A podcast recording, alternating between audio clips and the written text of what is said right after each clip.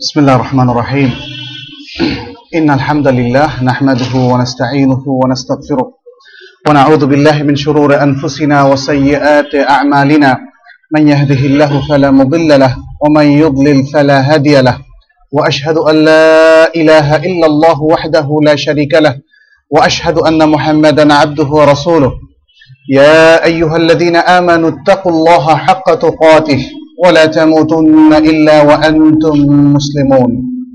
يا أيها الناس اتقوا ربكم الذي خلقكم من نفس واحدة وخلق منها زوجها وبث منهما رجالا كثيرا ونساء واتقوا الله الذي تساءلون به والأرحام.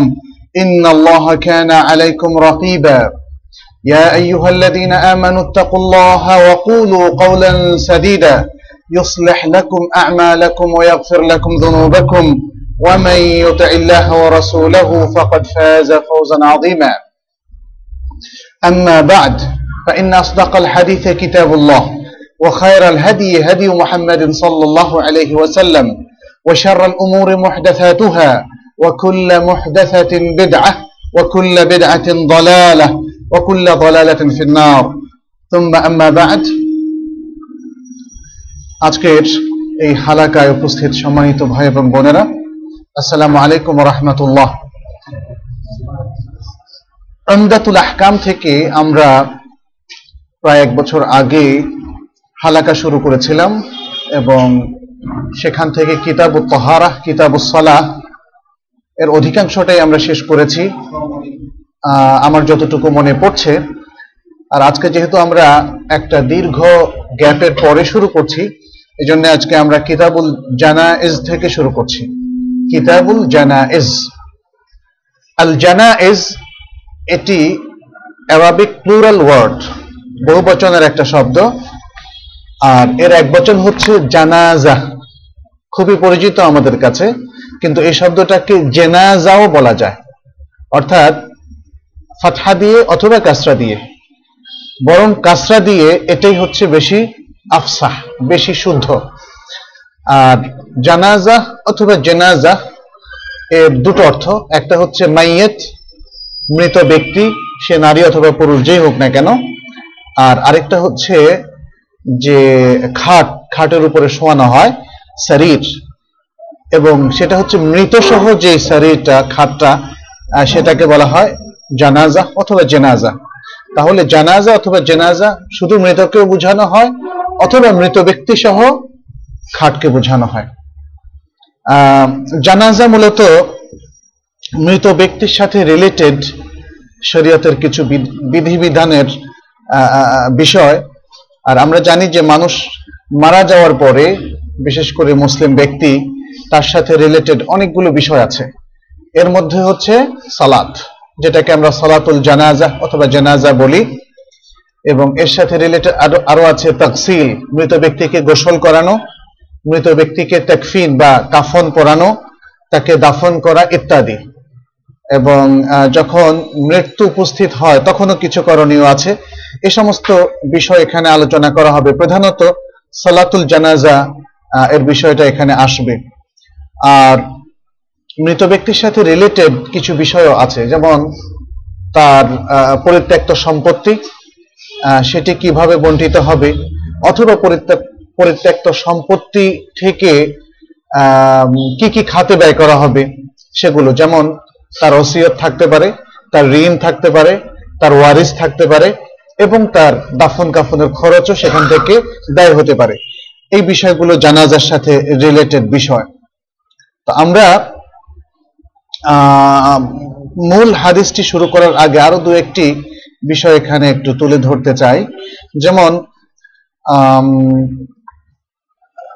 মৃত্যুর আগেই সাধারণত যে কোনো একটা ওসিলা তৈরি হয় মানুষ মারা যাওয়ার এবং অনেক ক্ষেত্রে সেটা যদি অ্যাক্সিডেন্টাল না হয় অথবা কেউ কাউকে হত্যা না করে, তাহলে সেটি রোগাক্রান্ত হওয়ার মাধ্যমেই প্রকাশ পায়।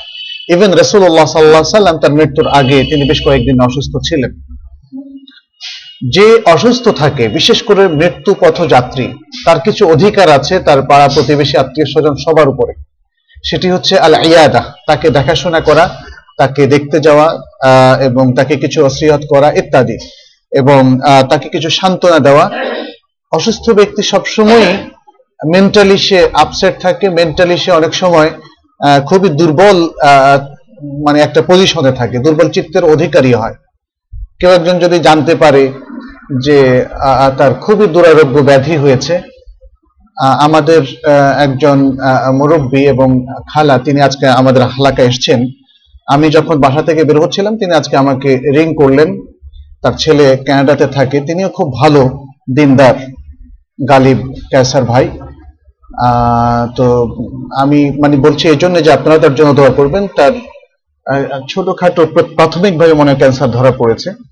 আল্লাহ তাকে সুস্থ করুন। তো এই যে একটা বিষয়, তখন এই ধরনের দুরারোগ্য ব্যাধি যার, তার মনটা এমনিতেই দুর্বল হয়ে যায়। তখন তাকে সাহস যোগানো, কিছু ওসিয়াত করা, মৃত্যুর মুখোমুখি তো আমাদের হতেই হবে সবাইকে। মৃত্যুর জন্য প্রস্তুত থাকা এবং মৃত্যু পথযাত্রীকে সঠিক গাইড দেওয়া, এটা খুব ইম্পর্টেন্ট একটা বিষয়। তাকে দেখতে যাওয়া আমাদের সমাজের যে কাস্টম বা প্রথা আছে, সেটা হচ্ছে যে আমি না গেলে উনি কি বলবে? মানে এই মেন্টালিটিটা আসলে খুবই বাজে মেন্টালিটি আমরা দায়িত্ব অনুভূতি থেকে যাব রেসপন্সিবিলিটি থেকে যাব, এবং বিকজ এটা রাসুল সাল্লাহ সাল্লামের সন্না সে অনুভূতি থেকে, সে সন্না পালনের জন্য আমরা ইয়াদাতুল মারিদের দায়িত্ব পালন করব।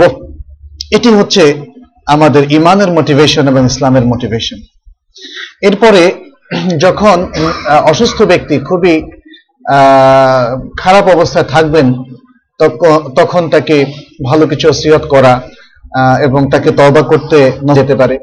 তার কোনো ঋণ আছে কিনা সেগুলো নোট করা যেতে পারে এবং সেগুলো যাতে, যদি তিনি সামর্থ্যবান হন, যাতে পূরণ করে দেন তাড়াতাড়ি। এবং তাকে আরও মোটিভেশন দেওয়া যেতে পারে, যাতে তিনি তার বিশাল সম্পত্তির কিছু অংশ যাতে ওসিয়ত করেন, যাতে আল্লাহর দিনের এমন কোন খাতে ব্যয় হয় যেটা তার জন্য সদাকা জারিয়া হবে আর উম্মার প্রয়োজনে এবং ইসলামিক এডুকেশনের প্রমোশনে সেগুলো কাজে লাগবে। এই ধরনের ভালো কথা যদি আমরা বলি, তাহলে তাকে দেখাও হলো, সাহস দেওয়া হলো, আর তার পরকালে, অর্থাৎ মৃত্যুর পরবর্তী জীবনের জন্য তার সাদাকা জারিয়ার জন্য তাকে কিছু গাইড করা হলো। যিনি মৃত্যু পথ পথযাত্রী বোঝা যাবে হয়তো তার কিছুক্ষণের মধ্যে তিনি হয়তো মারা যেতে পারেন। এরকম সম্ভাবনা যখন দেখা যাবে, তখন যারা তার চারপাশে থাকবে, তাদের কর্তব্য হলো তালকিন দেওয়া। লা ইলাহা ইল্লাল্লাহর তালকিন দেওয়া। এবং এই তালকিনটা শুধু লা ইলাহা ইল্লাল্লাহ হয়ে শাহাদাতাইনের যদি হয়, সেটা আরও ভালো। অর্থাৎ আপনি বলুন, আশহাদু আল্লাহ ইলাহা ইল্লাল্লাহ ওয়া আশহাদু আন্না মুহাম্মাদান আবদুহু রাসূলুহু অথবা, ওয়া আশহাদু আন্না মুহাম্মাদান রাসূলুল্লাহ এটা বললেও চলবে। আর যদি তার একটু ভালো হুঁশ থাকে, তখন সে যাতে আল্লাহর প্রতি ভালো ধারণা পোষণ করে এই বিষয়গুলো। মৃত্যু যদি হয়ে যায়, তখন তার দুটো চোখ বন্ধ করে দেওয়া, এটাই হচ্ছে সন্না এবং আরেকটি সন্না হচ্ছে খুব দ্রুত তার দাফনের ব্যবস্থা করা। তাকে গোসল দিয়ে, কাফন দিয়ে তার দাফনের ব্যবস্থা করা। এবং অত্যন্ত বিশেষ কোনো জরুরত না থাকলে তাখির না করা। এখানে যে কাজগুলো তার সাথে রিলেটেড আমরা আবারও রিপিট করছি। তার মৃত্যুর পরে তার চোখ ঢেকে দিয়ে তার গোসলের ব্যবস্থা করা, তার কাফনের ব্যবস্থা করা এবং তাকে কাঁধে করে খাটে করে নিয়ে যাওয়ার ব্যবস্থা করা, যেটাকে ইত্তেবাউল জানাইজ বলা হয়। হাদিসের ভাষায় হাদিসগুলো আসবে। তার উপর সালাতুল জানাজা আদায় করা এবং সর্বশেষ তাকে দাফন করা। এই। তাকফিন তহসিল এবং দাফন, এই কাজগুলো ফরজে কেফায়ার মধ্যে পড়ে। ফরজে কেফায়া হচ্ছে এই কমিউনিটির সবার দায়িত্ব হচ্ছে তার, তাকে গোসল দেওয়া দাফনের ব্যবস্থা করা এবং দাফন করা। কিন্তু যদি নির্দিষ্ট কিছু কিছু সংখ্যক যারা এই কাজ দায়িত্ব পালন করার জন্য যথেষ্ট, তারা যদি পালন করেন, তাহলে কমিউনিটির দায়িত্ব পালন হয়ে গেল। কিন্তু কেউ যদি সেটি পালন না করে, তাহলে সকলেই গুনাহগার হবেন। আচ্ছা জানাজার সালাতের খুব সংক্ষিপ্ত ডেসক্রিপশন আমরা দিচ্ছি। এটা হাদিসে আসবে আমাদের সামনে। তারপরেও সেটি হচ্ছে চারটা তাকবীরে এই সালাত আদায় করা। প্রথম তাকবীরের পরে সুরাতুল ফাতিহা পাঠ করা। এবং কেউ যদি চান, তাহলে সুরা ফাতিহার সাথে অন্য সুরাও মিলাতে পারেন। তবে সুরা ফাতিহা পাঠ করাটাই যথেষ্ট। আর দ্বিতীয় তাকবীরের পরে আসসালাতু আলা নবী সাল্লাল্লাহু আলাইহি ওয়াসাল্লাম পাঠ করা। অর্থাৎ রাসূলুল্লাহ সাল্লাল্লাহু আলাইহি সাল্লামের উপরে সালাত এবং সালাম পাঠ করা। তৃতীয় তাকবীরের পরে মাইয়াতের জন্য অথবা মাইয়াতের জন্য দোয়া করা। আর চতুর্থ তাকবীরের পরে একটা ছোট্ট সাক্তা দিয়ে সালাম ফেরানো। দুদিকে অথবা যে কোনো একদিকে ডান দিকে শেখুল ইসলাম ইবনে তাইমিয়া রাহমাহুল্লাহ তিনি বলেন যে, নবী সাল্লাল্লাহু আলাইহি সাল্লাম থেকে এ ব্যাপারে যে সুন্নাহ সাব্যস্ত হয়েছে, তা হলো তিনি তার সাহাবাদের মধ্য থেকে যাদেরকে দাফন করা হতো, তাদের কবরের পাশে দাঁড়াতেন এবং দাফন শেষে বলতেন, সালু লাহু ফাইন্নাহুল আন ইউসআল। সালু লাহু ফাইন্নাহুল আন ইউসআল। তোমরা তোমাদের ভাইয়ের জন্য, সালু লি আখিকুম, এটাও এসেছে কোন কোন রায়তে যে তোমরা তোমাদের ভাইয়ের জন্য তাসবিতের দোয়া করো। তসবিত মানে হচ্ছে আল্লাহ তালা যাকে, যাতে তাকে সাবেত কদম রাখেন। তাকে প্রশ্নের সঠিক উত্তর দেওয়ার দৃঢ়তা তাকে প্রদান করেন সেজন্য তার জন্য দোয়া করো, কারণ এখনই তাকে জিজ্ঞাসা করা হবে। হাদিসের বারায়তনে আজবের খুব দীর্ঘ হাদিস থেকে আমরা জানি যে মকবুর যাকে কবরস্থ করা হয়, তার ইমিডিয়েট আফটার তাকে তার কাছে দুজন ফেরেশতা এসে তাকে জিজ্ঞেস করতে থাকেন এবং তাকে কবরের ফেতনা এবং প্রশ্ন উত্তরের মুখোমুখি হতে হয়। এই জন্য মোমেনরা যদি তার জন্য দোয়া করে, তাহলে সেই দোয়া তার তার জন্য উপকারী হয়। আচ্ছা এখানে প্রথম যে বাবটা কাল আল মুআল্লিফ রাহমাহুল্লাহ, উমদাতুল আহকাম সম্পর্কে আরেকটু কথা আমরা বলি, যেহেতু দীর্ঘদিন হয়ে গিয়েছে। আব্দুল গানি আল মাকদেসি ইমাম আব্দুল গানি আল মাকদেসি তিনি এই সংকলনটি করেছেন বুখারি এবং মুসলিমের হাদিসগুলো থেকে। অধিকাংশ হাদিসই এখানে মুত্তাফাক আলাই তবে কোন কোন হাদিস হয়তো বুখারি থেকে সংকলন করা হয়েছে, কোনটি মুসলিম থেকে সংকলন করা হয়েছে। এবং আমাদের প্রাত্যহিক জীবনের জন্য গুরুত্বপূর্ণ সকল অধ্যায়ের হাদিসগুলো তিনি একসাথ করেছেন। চারশো উনিশটার মতো হাদিস এখানে রয়েছে। আর এটি একটি যেহেতু একটা মুখতাসর, হাদিসের মুখতাসর এই জন্যে এই হাদিসটাকে বিশেষ করে আমরা দেখেছি আগেও এবং বর্তমান জামানায়ও অনেকে এইভাবে হালাকার মধ্যে সেটা আলোচনায় নিয়ে আসেন, কারণ হাদিসের সংখ্যা কম, গুরুত্বপূর্ণ সমস্ত হাদিস এখানে নিয়ে আসা হয়েছে। ফলে অল্প সময়ের মধ্যে, হয়তো ছয় মাস, এক বছরের মধ্যে যদি নিয়মিত এই হালাকাটা চালানো হয়, তাহলে এই হাদিসগুলো আমাদের জানা হয়ে যাবে। তো সেটা আমাদের জন্য খুবই গুরুত্বপূর্ণ একটি বিষয়। আমরা আল্লাহর কাছে দোয়া করছি যেন যে হাদিসগুলো আমরা এখানে পাঠ করছি, সেগুলো আমলের তিনি তৌফিক দান করেন। আমিন। কাল আল মুআল্লিফ আল মুআল্লিফ মানে যিনি সংকলক তাকে আরবিতে বলা হয় মুআল্লিফ তিনি বলছেন বাবুন ফি সালাহ আলাল গায়েব ও আলাল কবর সালাত আলাল গায়েব অনুপস্থিত মাইয়েত ব্যক্তির উপর সালাতুল জানাজা আদায় করা অথবা কবরের পাশে গিয়ে সালাতুল জানাজা আদায় করার পরিচ্ছেদ আল হাদিস আল আউ্য়াল এক্ষেত্রে প্রথম যে হাদিসটি সেটি আবু হুরায়রা থেকে বর্ণিত হয়েছে عن أبي هريرة رضي الله عنه قال آه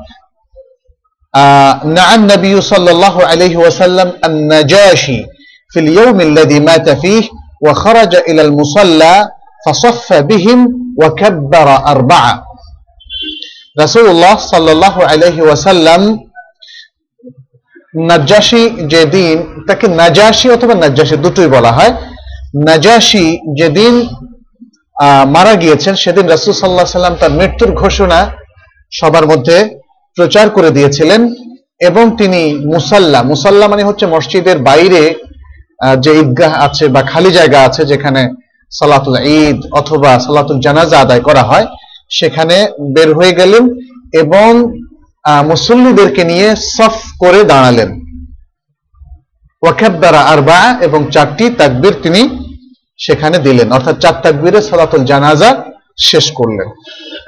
তাহলে এখানে গুরুত্বপূর্ণ কয়েকটা জিনিস আমরা দেখলাম। নাজাসি তিনি কিন্তু মদিনায় ছিলেন না।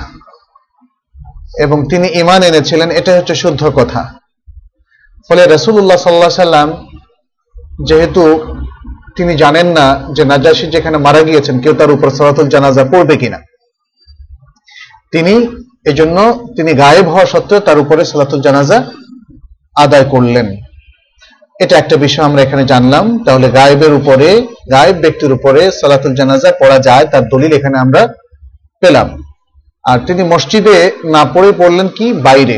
সালাতুল জানাজা বাইরে আদায় করলেন এবং তিনি চারটি তাকবীর এখানে দিলেন। আল হাদিস হুসানি দ্বিতীয় যে হাদিসটি এই পরিচ্ছেদের মধ্যে আনা হয়েছে, সেটি হচ্ছে আনজাবের রদিয়াল্লাহ আনহু, আন্না নবী সাল্লাল্লাহু আলাইহি ওয়াসাল্লাম صلى على النجاشي فكنت في الصف الثاني أو الثالث জাবির রাদিয়াল্লাহু তাআলা আনহু যিনি নাজাশির সেই সেই সালাতুল জানাজার মধ্যে অংশগ্রহণ করেছিলেন তিনি বলছেন যে নবী সাল্লাল্লাহু আলাইহি সাল্লাম নাজাশির উপর সালাত আদায় করেছিলেন সালাত বলতে এখানে সালাতুল জানাজা আদায় করেছিলেন এবং আমি দ্বিতীয় সাফে দ্বিতীয় সারিতে অথবা তৃতীয় সারিতে ছিলাম এখানে না শব্দটি এসছে। প্রথম হাদিসে লক্ষ্য করেছেন, না। না ইয়ান না। এর অর্থ হচ্ছে, আখবরা বিল মাউত ওয়ুখবের বিল মাউত। তার মানে হচ্ছে মৃত্যুর সংবাদ প্রচার করে দেওয়া, মানুষকে অবহিত করা। তো প্রথম হাদিসের ভাষ্য ছিল রাসুল সাল্লাহ সাল্লাম তিনি জানতে পেরেছিলেন যে নাজাসি, সে মারা গিয়েছে। ফলে তিনি সেটা জাহাবাদের মধ্যে জানিয়ে দিলেন। আর নাজাসি কেউ কেউ নাজাসি ইউ এটা বলেছেন, আর কেউ কেউ বলেছেন নাজাসি সঠিক মত অনুযায়ী তিনি হিজরি তৃতীয় সালে সরি এটা কি নয় নয় সালে, হিজরি নয় সালে তিনি ইন্তেকাল করেছিলেন, মারা গিয়েছিলেন। নাজাসির ঘটনা আপনারা তো সবাই কম বেশি জানেন। হাবাসা হিজরতের সাথে তার ঘটনা আছে এবং তিনি ছিলেন হাবাসার বাদশাহ। তিনি সাহাবাদের মধ্য থেকে মক্কা থেকে যারা প্রথম এবং দ্বিতীয়বারে হিজরত করেছিলেন, তাদের প্রতি অত্যন্ত সদয় আচরণ করেছিলেন। এমনকি যখন সেই কোরাইশের মুশ্রিকরা তাদের পিছু ছুটে গিয়ে সে নাজাসির দরবার পর্যন্ত পৌঁছে গিয়েছিল এবং নানা ধরনের মিথ্যা কথা বলে এই মুহাজিরদেরকে এবং মুহাজিরাদেরকে তার কাছ থেকে ফেরত আনার ষড়যন্ত্র করেছিল। তখন তিনি তাদের বক্তব্য শুনেছিলেন এবং সাহাবাদের মধ্য থেকে জাফর বিন আবি তালেব রাদি আল্লাহ আনহুর বক্তব্য শুনেছিলেন এবং শেষ পর্যন্ত তিনি তাদের প্রতি অত্যন্ত অনুগ্রহ করেছিলেন, তাদেরকে সহায়তা করেছিলেন, তাদেরকে নিরাপত্তা দিয়েছিলেন এবং তাদেরকে শত্রুর হাতে তুলে দেননি। তাদেরকে সম্মানিত করেছিলেন, তাদের আতিথ্য তিনি অতিথি পরায়ণতা তিনি করেছিলেন। এবং তার সম্পর্কে যেহেতু সঠিক কথা হচ্ছে যে তিনি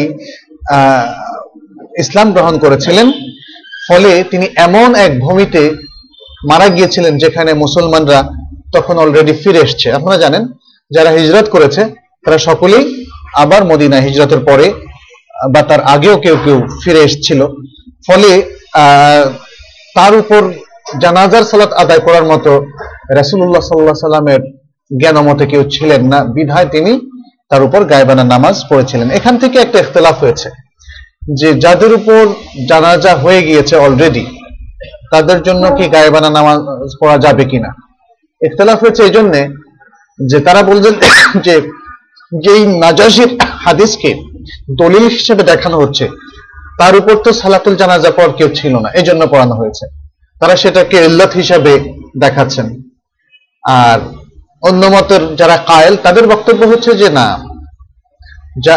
মানে রাসুল সাল্লাহ সাল্লাম পড়েছেন, এটাই হচ্ছে দলিল।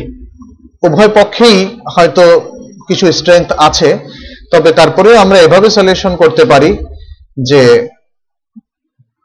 সালাতুল জানায়েজ গায়েব ব্যক্তির উপর সেই মানে ব্যক্তিদের জন্য পড়া যায় যারা আগে পড়েননি।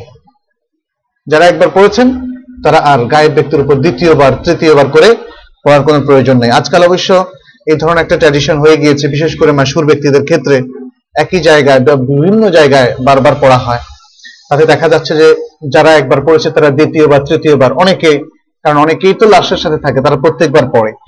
তো এটা আসলে ঠিক নয়, বরং উত্তম হচ্ছে একবারই সালাতুল জানাজা পড়া।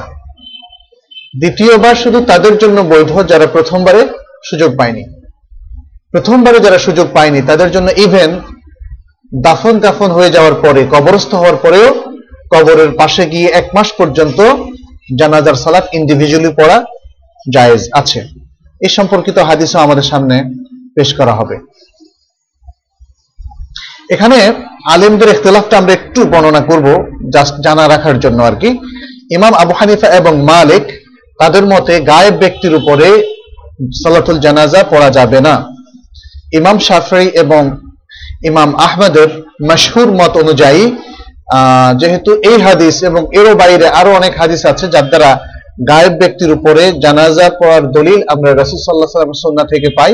তারা বলছেন যে, যদিও এটা খাস এক বিষয়ে রাসুল সাল্লাহ সাল্লাম পড়েছেন। কিন্তু এটার থেকে আমরা এক্সট্রাক্ট করতে পারি যে এটা বৈধ। কারণ রাসুল সাল্লাহ সাল্লাম নিষেধ করেননি এবং এটাও বলেননি, দেখো নাজাসির উপর আমি পড়েছি, কারণ তার উপর আগে কেউ পড়েনি। এরকম কোন এল্লক তিনি নিজে বর্ণনা করেননি।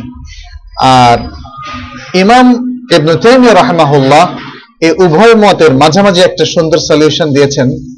তিনি বলছেন যদি গায়েব ব্যক্তির উপর সালাত আদায় করা না হয়, তাহলে এই এই এই সুরত, নাজাসি সুরতের মতো তার উপর সালাত পড়াটা মেশরু এবং রেকমেন্ডেড নট অনলি মেশরু, অনুমোদিত বরং রিকমেন্ডেড আর যদি তার উপর সালাত আদায় করা হয়ে থাকে, তাহলে মুসলমানদের উপর থেকে ফরজ সাকেত হয়ে গিয়েছে। এই কতটুকু তিনি বলেছেন।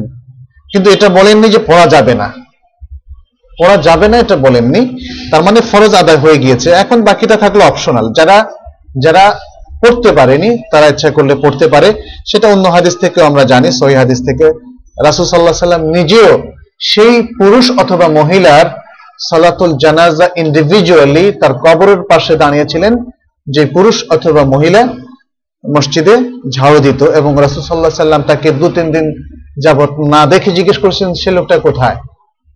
এখানে দুটো রায়তি আছে। কেউ বলেছেন সে মহিলা অথবা পুরুষ? আর কেউ কেউ বলেছেন যে এটা দুটো কেসে হতে পারে। যাই হোক, কোনো কেসে হয়তো মহিলা ছিল, আরেকজন পুরুষ ছিল। যাই যেটাই হোক না কেন, তখন তাকে বলা হলো, তিনি তো মারা গিয়েছেন এবং তার কবরও হয়ে গিয়েছে। তখন রাসুল সাল্লাহ সাল্লাম তার কবরে গিয়ে তার উপর সালাতুল জানাজা আদায় করলেন। তো এই হাদিসগুলো থেকে আমরা যে বিষয়গুলো, বিধানগুলো আমরা ইস্তেমবাদ করতে পারি এক্সট্রাক্ট করতে পারি। এক নম্বর হচ্ছে, মৃত ব্যক্তির উপরে সালাত আদায়, সালাতুল জানাজা আদায় করার বিধান। এটা আমরা এখানে পাচ্ছি। দ্বিতীয় হচ্ছে যে, গায়েব ব্যক্তির উপর সালাতুল জানাজা আদায় করা, এটি কি কমন নাকি বিশেষ ক্ষেত্রে? এটা নিয়ে ইখতলাফ আছে, আমরা দেখেছি। একদল এটাকে বলছেন যে, করাই যাবে না, আরেক দল বলছেন যে, না কমনলি প্রত্যেক ক্ষেত্রে করা যাবে। আর শাইখুল ইসলাম বলেছেন, যার উপরে সালাত আদায় করা হয়নি, তার ব্যাপারে রেকমেন্ডেড আর অন্য ব্যাপারে আমরা রেকমেন্ড করছি না। এতটুকু পর্যন্ত বলে ছেড়ে দিয়েছেন, কিন্তু এটা বলেননি যে পড়া যাবে না। দ্বিতীয় তৃতীয় যে বিধান, সেটি হচ্ছে যদি অনেক লোক উপস্থিত হয়, সেক্ষেত্রে মসজিদের বাইরে পড়াটাই হচ্ছে উত্তম। রাসুল সাল্লাহ সাল্লাম মসজিদের বাইরে সালাতুল জানাজা পড়ার জন্য বের হয়েছেন। তবে এই হাদিসের মধ্যে এমন কোনো ইন্ডিকেশন নেই যে মসজিদের মধ্যে সালাতুল জানাজা আদায় করা যাবে না, অথবা সেটি সন্ন্যার খেলাফ। এটাও কিন্তু এভাবে মানে রাসুল সাল্লাহ সাল্লাম যদি নির্দেশ দিতেন যে মুসাল্লার মধ্যে গিয়ে সালাতুল জানাজা পড়তে হবে, অথবা বলতেন যে মসজিদে এই সালাতুল জানাজা পড়া যাবে না, তখন আমরা বলতাম সেটা সন্ন্যার খেলাফ। কিন্তু সন্ন্যার মানে যেটা যেটা রাজে, যেটা রসুলাম আমল, সেটা হচ্ছে মুসাল্লার মধ্যে গিয়ে আদায় করা। এটা হচ্ছে তৃতীয় বিধান আমরা পেলাম। চতুর্থ যেটা আমরা পেলাম, সেটি হচ্ছে সালাতুল জানাজার মধ্যে চারটা তাকবির। প্রথম হাদিসটিতে সে ঘটনা এখানে বর্ণনা করা হয়েছে। আচ্ছা। দ্বিতীয় হাদিসটার জাবেরের হাদিসে আমরা দেখলাম। সেখানে বলা হয়েছে যে আমি দ্বিতীয় বা তৃতীয় সফে ছিলাম। যেখান থেকে বোঝা যাচ্ছে, তিনি যদিও সফের বর্ণনা কতটা সফ ছিল এটা বলেননি। কিন্তু একটা জিনিস বোঝা যাচ্ছে যে, সম্ভবত সেখানে তিনটা সফে ছিল। কিন্তু তিনি কি প্রথম দ্বিতীয় না তৃতীয় সফে ছিলেন, সেটি তার খেয়াল নেই। এই বিষয়টা, আর হয়তো সামনে আরও দু একটা হাদিস আসতে পারে যেটা দ্বারা আমরা বুঝব যে সেখানে তিনটা সফি করা হয়েছিল। হ্যাঁ এখানে একটা রেওয়ায়ত আছে আসহাব সুনান। সুনান আবু দাউদ, সুনান ইবনু মাজা এবং সুনান তিরমিজি এই গ্রন্থগুলোতে একটা রেওয়ায়ত এসছে, সেখানে বলা হয়েছে, মা মিন মুমিনিন ইয়ামুতু ফায়ুসাল্লা ফায়ুসাল্লি আলাইহি উম্মাতুম মিনাল মুসলিমিন ইয়াবলুগুনা আন ইয়াকুনু সুফুফ ইল্লা গুফিরা লাহ। এখানে একাধিক সফ হলে ভালো এবং তার মধ্যে তিনটা সফ মিনিমাম যদি করা যায়, সেটার ফজিলত বর্ণিত হয়েছে। আজকের দ্বিতীয় হাদিসটি থেকে এবং এই সুনানের হাদিসটি থেকে। এখানে বলা হচ্ছে যে যে কোনো মমিন ব্যক্তি যদি মারা যায় এবং তার উপর মুসলমানদের একদল সালাতুল জানাজা আদায় করে এবং তাদের সংখ্যা যদি তিন সফ পরিমাণ হয়, তখন তাকে ক্ষমা করে দেওয়া হয়। তিন সফ। এই জন্য অল্প সংখ্যক যদি হয়, যেমন একশো জন, তাহলে তিনটা সফ করাটার ফজিলত এখান থেকে বোঝা যায়। এক সফে পড়লে হয়ে যাবে, কিন্তু তিনটা সফের ফজিলত এখান থেকে বোঝা যায়। কারণ এখানে বলা হচ্ছে তিনটা সফ করার মতো যথেষ্ট লোক যদি হয় এবং তার জন্য দোয়া করে, তাহলে তার মাফ তার জন্য মাফ হয়ে যায়। এখন তিন সফের বেশি করা যাবে কিনা? অবশ্যই করা যাবে।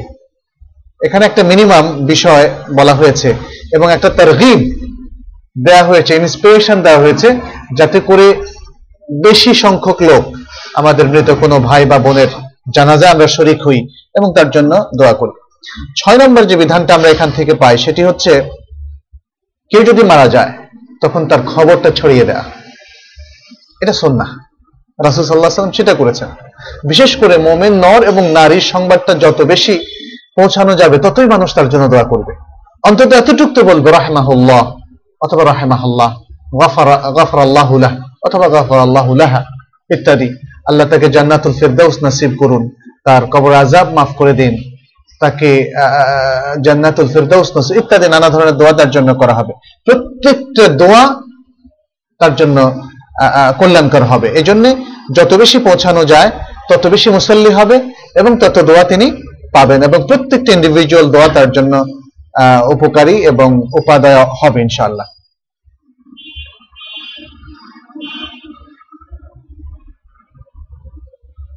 আচ্ছা তৃতীয় যে হাদিসটি এখানে এসছে সেটি হচ্ছে আন আবনে আব্বাস রাদিয়াল্লাহু তাআলা আনহুমা أن النبي صلى الله عليه وسلم صلى على قبر بعدما دفن فكبر عليه أربعة ইবনে আব্বাস রাদিয়াল্লাহু তাআলা আনহুর হাদিস তিনি বলছেন নবী সাল্লাল্লাহু আলাইহি সাল্লাম এক ব্যক্তি মারা যাওয়ার পরে তার কবরের পাশে দাঁড়িয়ে তার উপর সালাত আদায় করেছেন সালাত বলতে সালাতুল জানাজা কোন মৃত ব্যক্তির উপর সালাত বলতেই সালাতুল জানাজা। জানাজা শব্দটা এখানে উল্লেখ করার প্রয়োজন নেই। এখানে যেন কেউ আবার মনে না করেন যে কবরের পাশে গিয়ে রাসুল সাল্লাহ সাল্লাম তো নামাজ পড়তে নিষেধ করেছেন।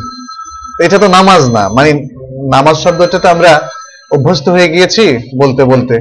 এটা ফার্সি শব্দ। আমরা সালাদ বললে ভালো। সালাদ বলতে আমরা যে খাম সালাওয়াত, পাঁচ ওয়াক্ত সালাদ বুঝি, সেই সালাত এখানে রাসুল সাল্লাহ সাল্লাম আদায় করেননি, তিনি সালাতুল জানাজা আদায় করেছিলেন। এবং তিনি কয় তাকবির দিয়েছিলেন? ফাকাব্বারা আলাইহি আর বা চারটি তাকবির এখানে দিয়েছিলেন। তাহলে আমরা বুঝলাম যে সালাতুল জানাজার জন্য চারটি তাকবির, এটি হচ্ছে বিধেয়।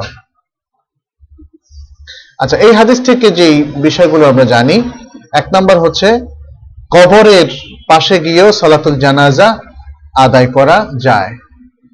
আলেমদের মধ্যে কেউ কেউ নিষেধ করেছেন। কিন্তু নিষেধ করার স্পষ্ট কোনো দলিল নেই।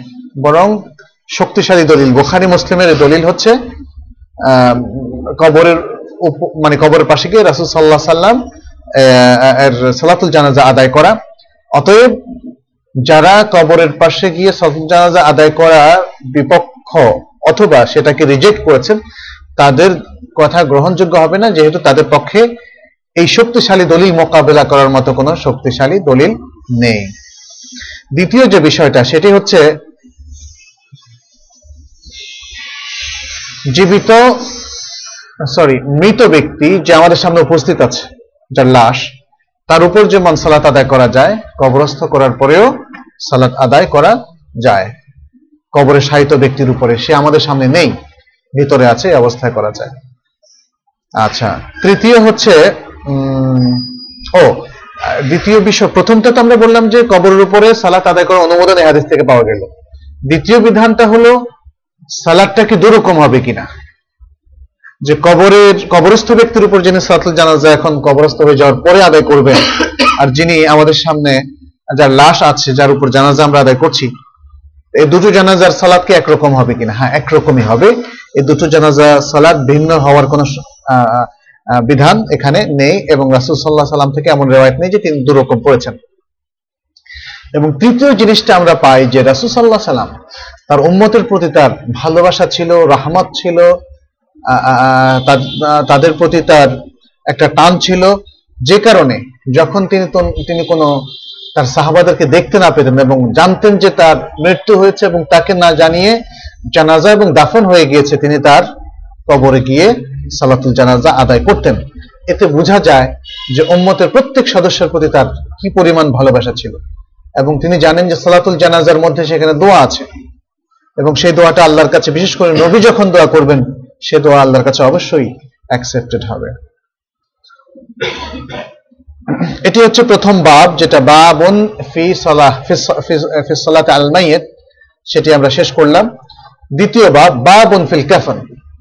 কাফন দেওয়ার পরিচ্ছেদ قال المؤلف رحمه الله عن عائشة رضي الله عنها أن رسول الله صلى الله عليه وسلم كفن في ثلاثة أثواب يمانية بيض سحولية ليس فيها قميص ولا عمامة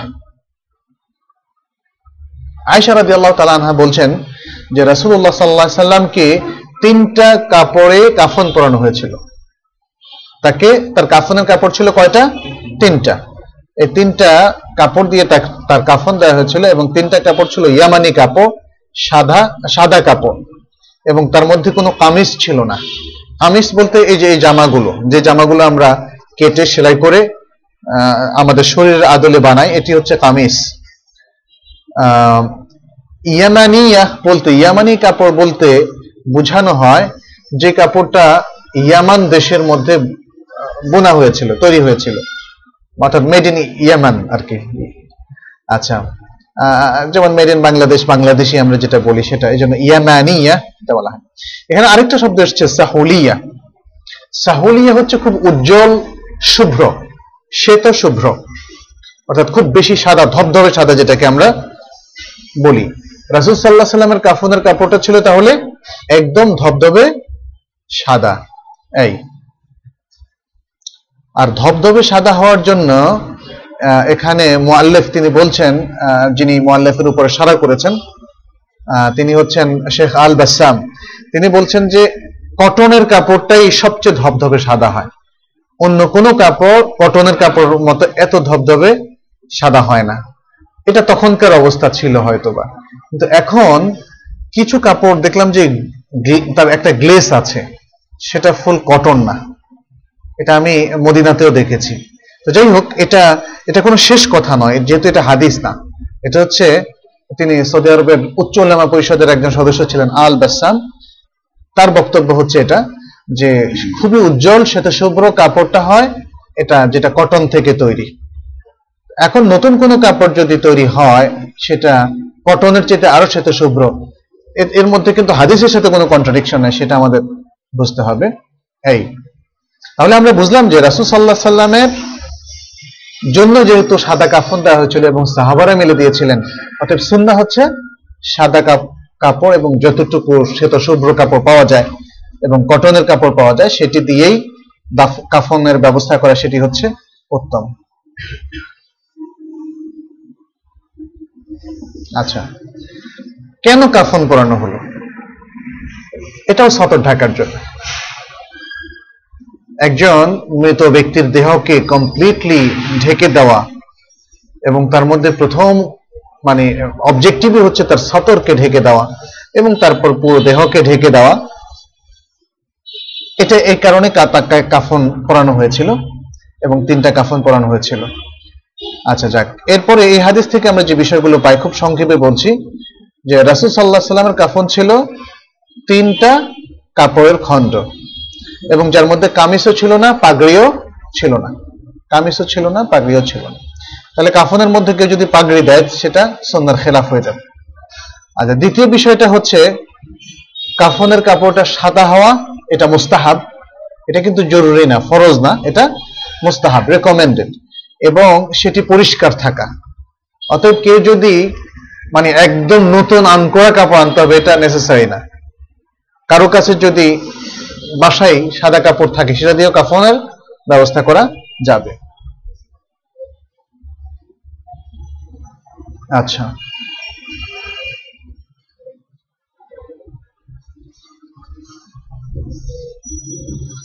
আচ্ছা।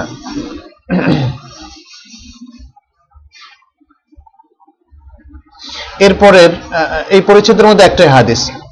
এরপরের পরিচ্ছেদ হচ্ছে ফি সিফাতি তাগসিলিল মাইয়িত ওয়া তাশঈইল জানাজা এই পরিচ্ছেদ হচ্ছে মাইয়িত ব্যক্তিকে গোসল দেওয়া, দেওয়ার বর্ণনা এবং তার জানাজা, তার লাশের পিছু পিছু ছোটা যারা মানে কবরস্থ হওয়া পর্যন্ত। তাশঈ মানে হচ্ছে লাশের পিছু পিছু যাওয়া তফসিল মানে হচ্ছে গোসল দেওয়া। প্রথম হাদিসটা উম্মে আতিয়া থেকে বর্ণিত।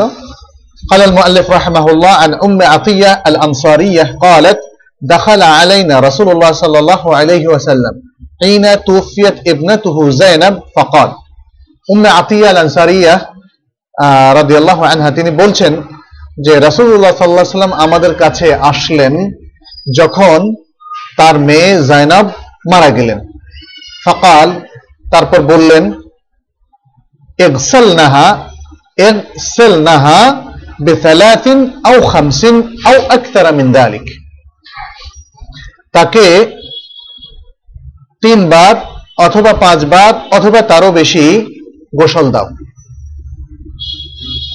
اغسلنها بثلاث أو خمس أو أكثر من ذلك إن رأيتن ذلك بماء وسدر وجعلنا في الآخرة كافورا এখানে গোসল দাও মানে পানি ঢালার কথা বলা হচ্ছে তার শরীরের উপর তিনবার পাঁচবার বা আরও বেশি।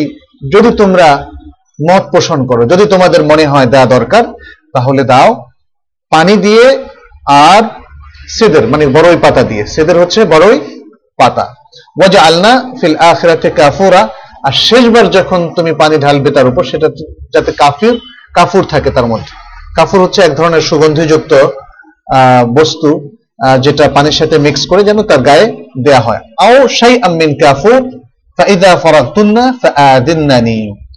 অথবা কাফুর দাও, অথবা কাফুরের কিছু অংশ সামান্য একটু দাও। আর যখন তোমরা গোসল দেওয়া শেষ করবে, তখন আমাকে ডাকবে।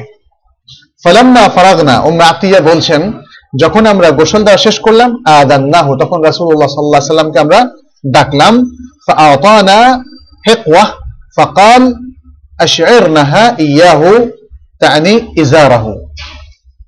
তখন আমরা আম, তিনি আমাদের কাছে তার কাপড় আমাদের কাছে দিলেন এবং তিনি বললেন যে এগুলো দিয়ে তাকে ঢেকে দাও। ওয়াফি রিওয়ায়াহ সাবআহ কোন কোন বর্ণনা এসছে গোসল দেওয়ার কথা যেটা তিনবার পাঁচবার অথবা সাতবার।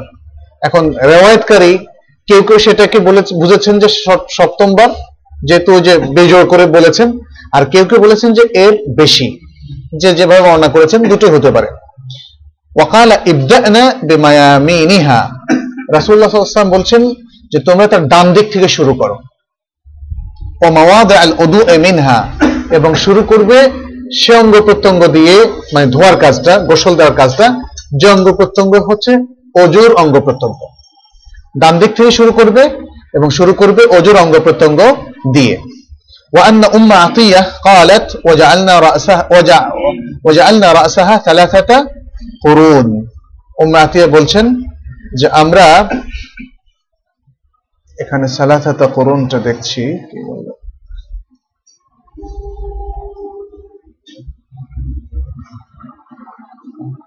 আমরা তার মাথায় মানে চুলকে তিন ভাগে ভাগ করে দিলাম। ও মাতিয়া তিনি বলছেন।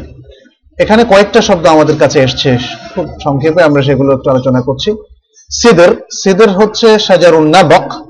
আমাদের দেশের প্রেক্ষাপটে এটাকে আমরা বড়ই পাতা বলি।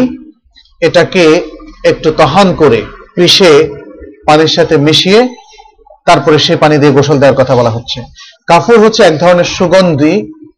আমি ঠিক জানি না, বাংলাদেশে কি কাফুরকে কাফুর বলা হয়? কর্পূর বলা হয় আচ্ছা।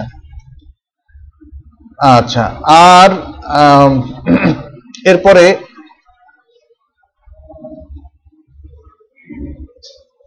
এরপরে রাসুল সাল্লাহ সাল্লাম তাকে যে কাপড়টা দিলেন সেই কাপড়টা আহ, তা- তার শরীরের মধ্যে পরানোর কথা বলা হয়েছে সেটাকে আশআর নাহা ইয়াহু তার মানে হচ্ছে যে ইজারটা দেওয়া হলো ওড়নাটা দেওয়া হলো, সেটি তার শরীরে পরিয়ে দাও। রাসুল সাল্লাহ সাল্লাম তাকে একটা, তাদেরকে একটা ইজার দিয়েছিলেন। মায়ামিন শব্দটি, মায়মান শব্দের বহুবচন, এর অর্থ হচ্ছে ডান দিক, যেমন আসহাবুল মাইমানা কোরআনের মধ্যে এসছে, আসহাবুল মাইমানা ডান দিকের ডান দিকওয়ালা। ডান দিকওয়ালা মানে ডান দিকের আমল যাদেরকে দেওয়া হবে, তারা হচ্ছে ডান দিকওয়ালা। আচ্ছা এখানে খুব সংক্ষেপে আমরা ঘটনাটা বলছি। যখন রাসূল সাল্লাহ সাল্লামের মেয়ে জায়নাব মারা গেলেন তখন রাসূলুল্লাহ সাল্লাহ সাল্লাম যারা গোসল দিচ্ছিল তাদের কাছে আসলেন এবং খবর নিলেন যে কীভাবে তারা গোসল দিচ্ছে বা তাদের কিছু ইনস্ট্রাকশন দিলেন। তাদের মধ্যে ছিল উম্মা আতিয়া আল আনসারিয়া নামক একজন মহিলা তিনি তাদের কাছে এসে তাদের গোসলের ডেসক্রিপশনটা রসুল সাল্লাহ সাল্লাম সঙ্গে বর্ণনা করলেন। আচ্ছা এরপর তিনি তাদেরকে বললেন যে তোমরা তিনবার, পাঁচবার অথবা তারও বেশি তাদেরকে তাকে গোসল দাও। এবং এই ইনস্ট্রাকশন থেকে আমরা বুঝলাম যে বেজোর সংখ্যক গোসল দেওয়া, তার শরীরে পানি ঢালাটা, এটাই হচ্ছে সন্না এখন কতবার দিবে? এটা হচ্ছে যারা গোসল দিবে, তাদের তারা যেটাকে প্রয়োজন মনে করে তার, সে অনুপাতে। সেটা হতে পারে তিনবার। তিনবার যদি এনাফ হয়, তাহলে তিনবার গোসল দেওয়াটাই সন্না কিন্তু যদি আরও লাগে, তখন চারবারে শেষ না করে পঞ্চমবারে শেষ করা। এরপরে যদি আরও বেশি লাগে, তখন ষষ্ঠবারে শেষ না করে সপ্তম ভাবে শেষ করা, এটাই হচ্ছে উত্তম। এরপরে বলা হচ্ছে পানির মধ্যে যেন সিদের বা বড়ই পাতা সেখানে মিক্স করা হয় এবং সর্বশেষ যে পানিটা ঢালা হবে সেখানে মিক্স করা হয় কাফুর বা সুগন্ধি। এবং সুগন্ধির মধ্যে এখানে কাফুরকেই রেকমেন্ড করা হয়েছে। তারপরে রাসুল সাল্লাহ সাল্লাম ওসিয়ত করলেন যে তার শরীরের সবচেয়ে সম্মানিত স্থান যেগুলো, সেটা দিয়ে শুরু করা। ডান দিক হচ্ছে সবচেয়ে সম্মানিত স্থান এবং তার মধ্যে অজুর জায়গাগুলো হচ্ছে সবচেয়ে সম্মানিত স্থান। এবং তারপরে তাদের অজু অঙ্গগুলো ধোয়ার পরে তারপরে সারা অঙ্গে পানি ঢেলে দেওয়ার কথা বলা হয়েছে। এখানে আমার মনে হয় এই বর্ণনার মধ্যে আমরা পেয়ে যাচ্ছি যে কি বিধান আমরা এই হাদিস থেকে পেলাম। এক নম্বর হচ্ছে মৃত মুসলিম ব্যক্তির গোসল দেওয়াটা এটা ওয়াজিব, যেহেতু রাসুল সাল্লাহ সাল্লাম নির্দেশ দিয়েছিলেন। এটা কিন্তু শুধু রেকমেন্ডেড না, এটা হলো ওয়াজিব। প্রথম বিধানটা আমরা জানলাম। আর দ্বিতীয় বিধানটা জানলাম যে মেয়েদের ক্ষেত্রে গোসল দেবে মেয়েরাই, ছেলেরা না। যেমন মায়ের গোসল ছেলেরা দেবে না। খালার গোসল, তার ভাগনারা দেবে না। যদিও তারা মাহারাম। একমাত্র স্বামী স্ত্রীর ক্ষেত্রে আলাদা প্রসঙ্গ। স্বামী স্ত্রী স্ত্রী স্বামীর গোসল দিতে পারে। এছাড়া মেয়েরা মেয়েদের, ছেলেরা ছেলেদের গোসল দেবে। তৃতীয় হচ্ছে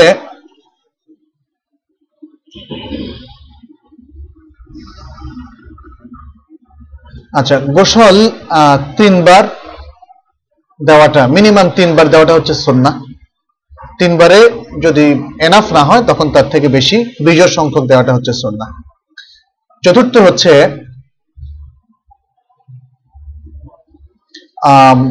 যে পানি দিয়ে গোসল দিবে, সে পানির সাথে সিদের বা বড়ই পাতা মিশ্রিত করা এবং সেটাকে পিষে মিশ্রিত করা। এটা ছিল সাহাবাদের আমল এবং পঞ্চম হচ্ছে শেষবার যখন গোসল দিবে, তখন কর্পূর তার সাথে মিক্স করা।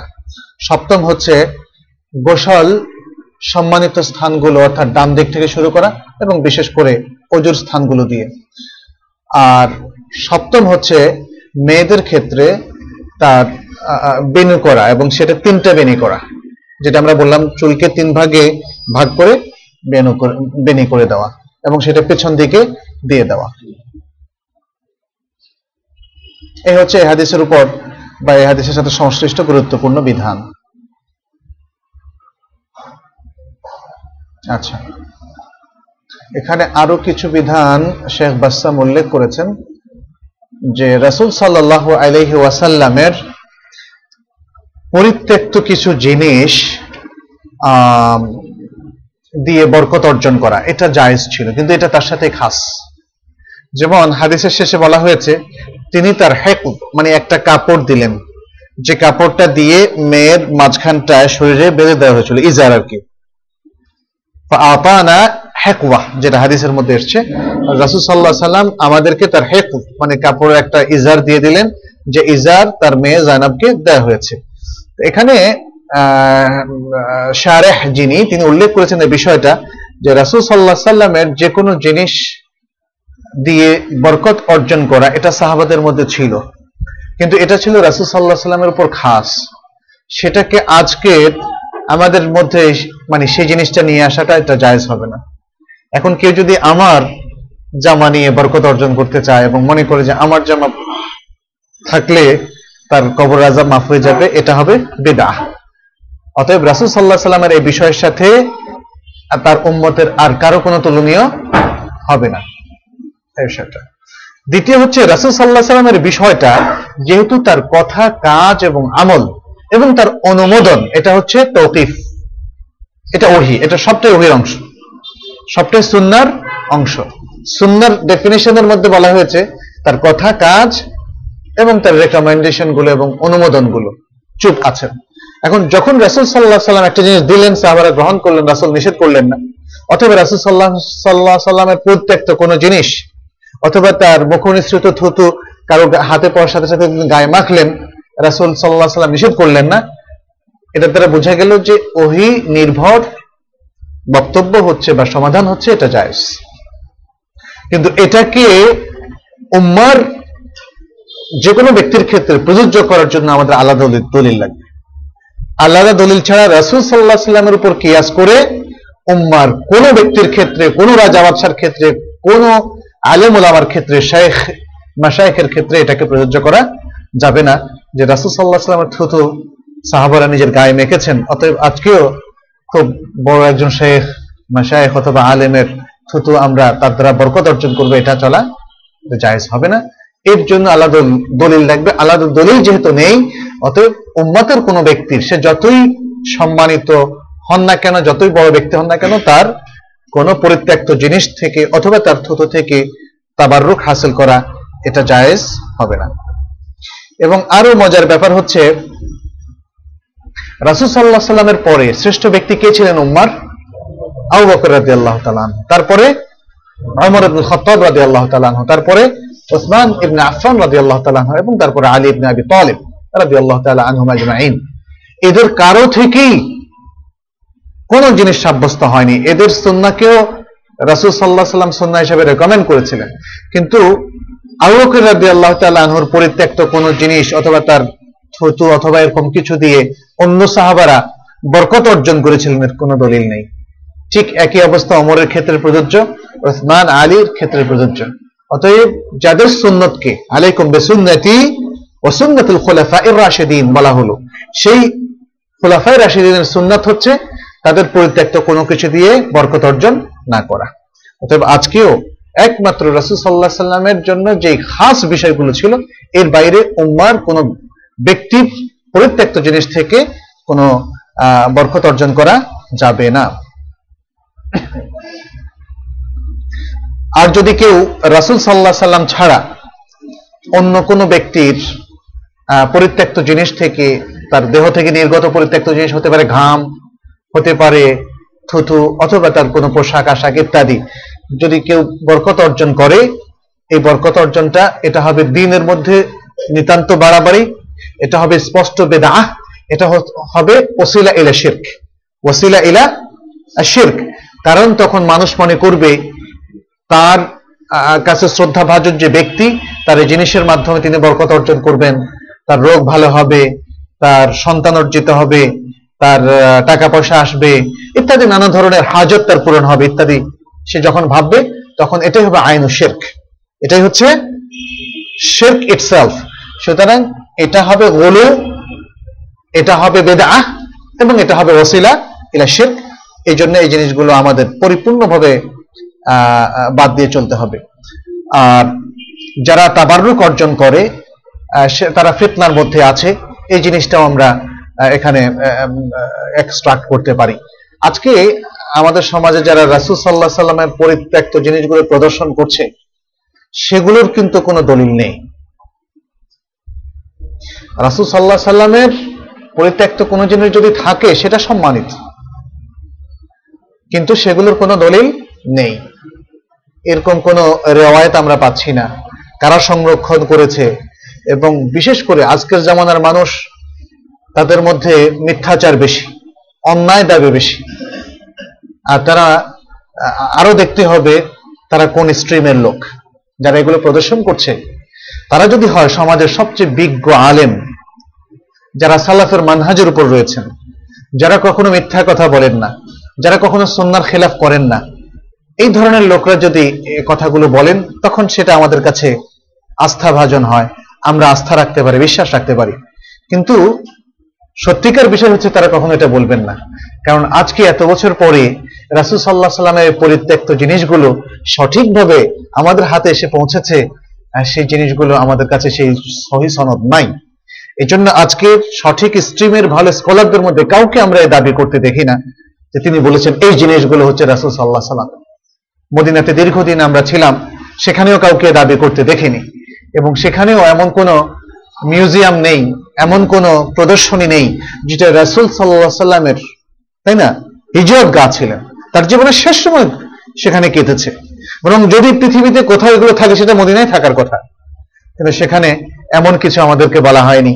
আমরা, আমরাও জানতে চেয়েছি। মানুষকে প্রশ্ন করেছি, মসজিদ নবী রাসুল সাল্লাহ হুজুরার মধ্যে কিছু আছে কিনা জিজ্ঞেস করেছি। সেখানে কেউ সেটা বলতে পারেনি যে না, এগুলো তাদের ব্যবহৃত জিনিস, এগুলো তাদের জিনিস।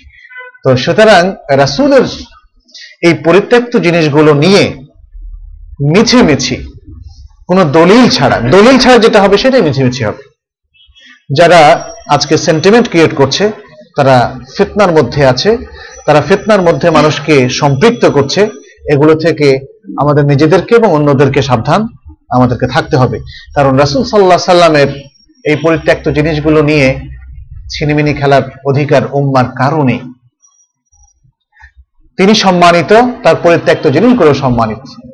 আরেকজনের দাড়ি চুল বা এগুলো যদি দেখিয়ে সেটা করা হয়, তাহলে এটা অত্যন্ত গর্হিত কাজ। আল্লাহ আমাদেরকে রক্ষা করুন।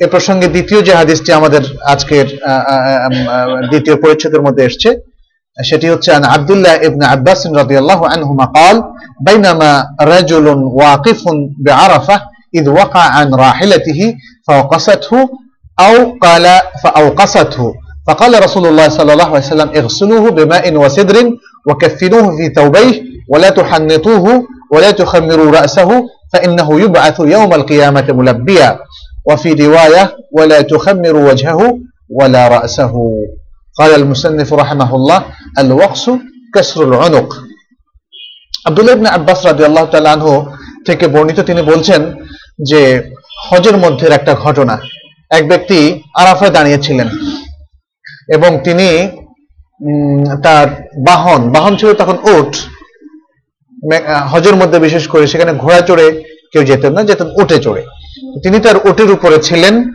তখন তার বাহন খুব একটা মানে কি বলে যে, একটা ঝাঁকড়ানো দিল। ঝাঁকড়ে তাকে ফেলে দিল। ওয়াকাসাত, হাদিসে এসছে ওয়াকাসাত হু অথবা আওকাসাত হু আওকাস শব্দের অর্থ হচ্ছে মানে ঝাঁকি দিয়ে তাকে ফেলে দিল, ফেলে তার ঘাম আটকে দিল। এই, অর্থাৎ তিনি পড়ে গেলেন, পড়ে মারা গেলেন। সাথে সাথে সেখানে তার মৃত্যু হলো। তখন রাসূলুল্লাহ সাল্লাল্লাহু আলাইহি সাল্লাম হাদিসগুলো তো আমরা জানি যে খুব সংক্ষিপ্ত ডেসক্রিপশন দিয়েছে থেকে আমরা সবগুলো বুঝে নিচ্ছি রাসূল আলাইহি সাল্লাম আওকাসাত হু বলার পরে এখানে কিন্তু সে মারা গেল এটা বলেনি, কিন্তু বুঝাই গেল যে সে মারা গেল। কারণ এরপরে রাসূল আলাইহি সাল্লাম বললেন, তাকে পানি এবং বড়ই পাতা দিয়ে গোসল দাও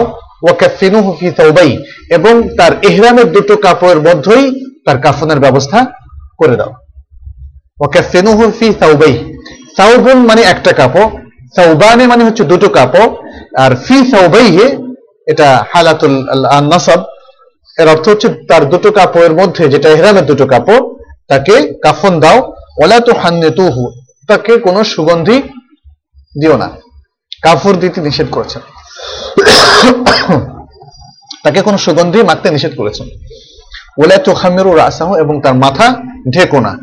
রাসূল সাল্লাল্লাহু আলাইহি ওয়াসাল্লাম তার মাথাও ঢেকে দিতে নিষেধ করেছেন। ইউবআথু ইয়াউমাল কিয়ামাতি মুলাব্বিয়া। কারণ কিয়ামতের দিন সে তালবিয়ারত অবস্থায় পুনরুত্থিত হবে, তার বাস হবে, পুনরুত্থান হবে। সুবহানাল্লাহ। এখানে আমরা যেটা দেখলাম যে এহরাম অবস্থায় যদি কারও মৃত্যু হয়, সেই ডেসক্রিপশনটা এখানে এসছে।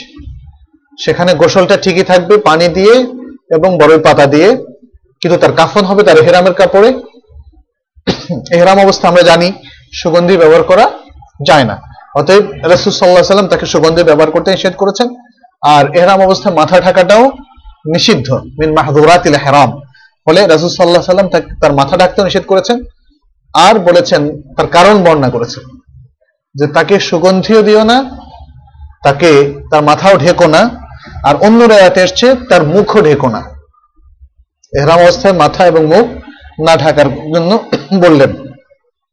কারণ কি? কারণ কেয়ামতের দিন সে এই যে এহরাম অবস্থায় ছিল, এভাবে লাব্বাইক আল্লাহুম্মা লাব্বাইক লাব্বাইক লা শারীকা লাক লাব্বাইক, ইন্নাল হামদা ওয়ান নি'মাতা লাকা ওয়াল মুলক, লা শারীকা লাক। তালবিয়া পড়তে পড়তে তার হাসর হবে। সুবহানাল্লাহ।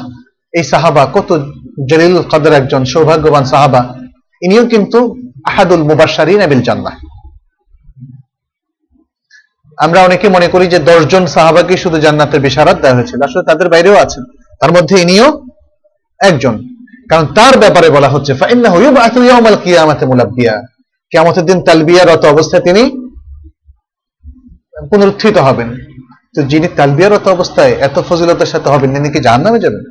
তিনি জান্নাতি হবেন, ইনশাআল্লাহ। আচ্ছা এই হাদিসের মধ্যে কয়েকটা শব্দ আমরা পেলাম।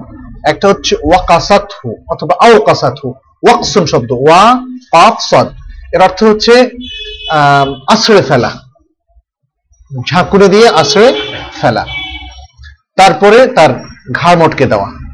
অর্থাৎ তাকে ফেলে দিয়ে, পিঠের উপর থেকে তাকে ফেলে দিয়ে তার ঘাড় মটকে দেওয়া। এটা হচ্ছে আরবিতে আল ওয়াকস শব্দের অর্থ। এরপর হচ্ছে তুহান নেতু তুহান নেতু অর্থাৎ এখানে হান্তুদ শব্দটা এসছে। এটা হচ্ছে সুগন্ধযুক্ত এক ধরনের পাতা। অর্থাৎ তাকে গোসল দেওয়ার সময়, তার গোসলের পানির সাথে এই সুগন্ধযুক্ত পাতা মিশ্রিত করো না, অর্থাৎ তাকে সুগন্ধি দিও না। খামর শব্দটা এসছে। খামর থেকে তুখাম মেরু। খামর শব্দটা আমরা জানি যে মদ। ইন্নামাল খামর ওয়াল মাইসির। সূরা আল মাইদার মধ্যে যেটা এসছে। খামর মানে হচ্ছে, আসলে এর মূল অর্থ হচ্ছে ঢেকে দেওয়া। যারা খামর পান করে, মদ পান করে, এটা তার আকলকে ঢেকে ফেলে, আবৃত করে। তখন তার আকলটা স্বাভাবিক কাজ আর করে করে না। তখন সেটা নেশাগ্রস্ত হয়ে পড়ে। তো খামর বলা হয় কুল্লুমা ইউখামের আকল। যা আমাদের আকলকে ইন্টেলেক্টকে যেটা যেটা আবৃত করে ফেলে, ঢেকে ফেলে এবং এটাকে তার স্বাভাবিক কার্যক্রম চালাতে দেয় না, সেটি হচ্ছে খামর। তো খামর মানে তাহলে হলো ঢেকে দেওয়া। আর এখানে খামর শব্দটা বলেনি, এখানে বলছে, ওলা তুখাম মেরু তাকে ঢেকে দিও না, ওলা তুখাম মেরু রাসাহু। আর কোন কোন রায়তে বলা হচ্ছে, ওলা তুখাম মেরু ওঝাহু ওলা রাসাহু। তার মুখ্য মুখমণ্ডল ঢেকো না এবং তার মাথাও ঢেকো না।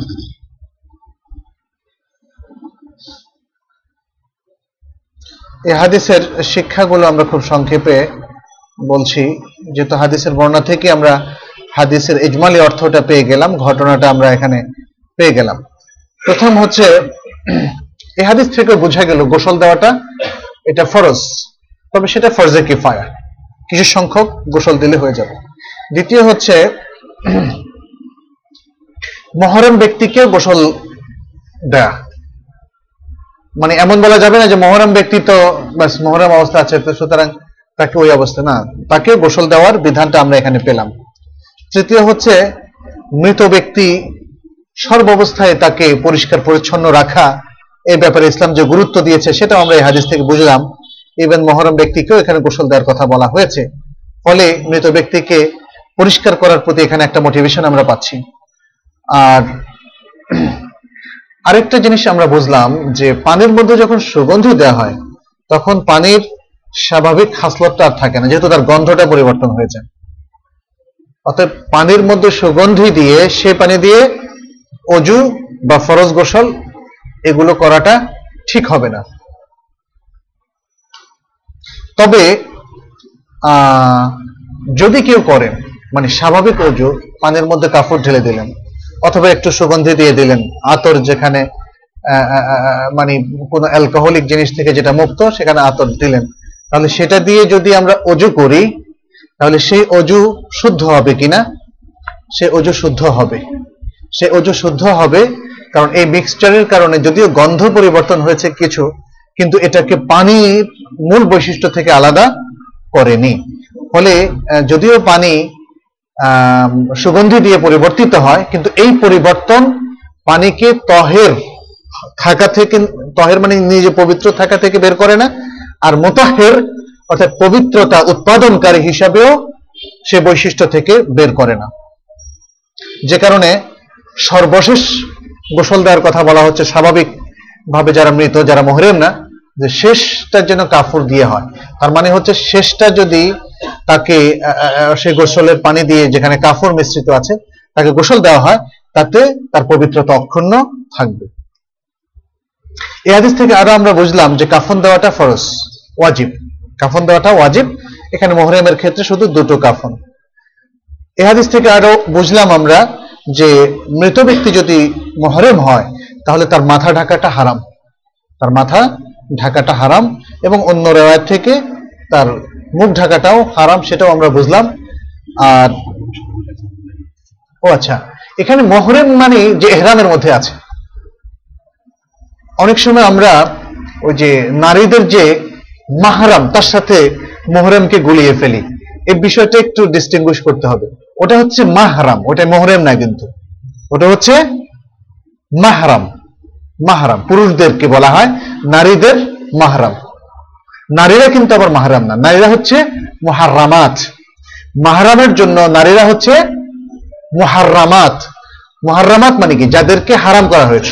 কি হারাম করা হয়েছে? তাদেরকে বিবাহ করাটা এই জন্য খালা, ফুফু, বোন, ভাগ্নি, এরা হচ্ছে মহারামাত আর এদের জন্য তাদের পুরুষরা হচ্ছে মানে যারা, যাদেরকে আমরা মাহারাম বলি, যাদের সাথে বিবাহ তাদের হারাম, তারা হচ্ছে মাহারাম। শব্দগুলো আমরা একটু আরবিটা যদি ভালো করে জেনে নেই, তাহলে আমাদের বুঝতে সুবিধা হবে। আর এখানে যারা ওমরা অথবা হজ করতে চলেছেন, তারা এহরামের নিয়ত করার পরে, এহরামের কাপড় এবং নিয়ত সহ কাপড় পরার পরে তারা হচ্ছেন মোহরেম। তারা কি? মোহরেম। মোহরেম মানে হচ্ছে এহরামকারী। শুধু এহরামের দুই খণ্ড কাপড় পরলেই পুরুষরা মোহরেম হয়ে যায় না। এটা খেয়াল রাখতে হবে। মোহরেম হবে কিসের মাধ্যমে? এহরামের নিয়ত করার মাধ্যমে। এহরামের নিয়ত করার মাধ্যমে ব্যক্তি মোহরেম হবে। আর মেয়েরা, মেয়েদের তো দুটো কাপড় না, মেয়েরা তাদের হিজাব সহ স্বাভাবিক কাপড় পরার মাধ্যমে এহরামের নিয়ত করার মাধ্যমে মেয়েরাও মোহরেমা হতে পারে। মেয়েদের ক্ষেত্রে শব্দটা হবে মোহরেমা। এখন মোহরেম অথবা মোহরেমা উভয়ের ক্ষেত্রেই, এখানে অবশ্য পুরুষের ক্ষেত্রে এই বর্ণনাটা এসছে যে তার মাথা ঢাকা যাবে না। এখন এটা সকল মোহরেমের ক্ষেত্রে না। নারী হলে তার মাথা ঢাকা যাবে। কারণ নারী তো এহরাম অবস্থায় তার মাথা ঢাকে। এই। আর এহরাম অবস্থায় যদি কেউ মারা যায়, তাহলে তাকে সুগন্ধিও লাগানো যাবে না। এই বিষয়টা আমরা এখানে বললাম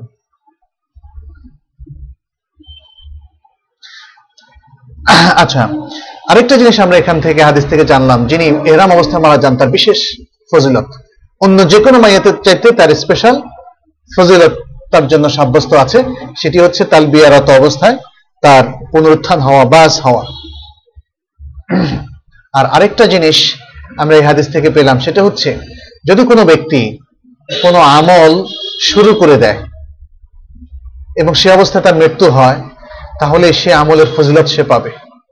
সেটা হতে পারে জিহাদ, হতে পারে হজ, এমনকি কোনো ব্যক্তি হজের যাত্রা করল, এহরামও এখনও শুরু করল না।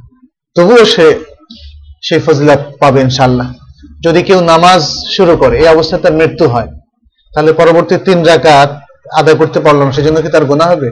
না, গোনা হবে না। সে সেই ফজিলাতটা পাবে। হজ আদায় করতে পারল না, ফরজ হজ, কিন্তু সে বের হয়ে গিয়েছে। তখন সে হজ আদায়ের সব সে পাবে।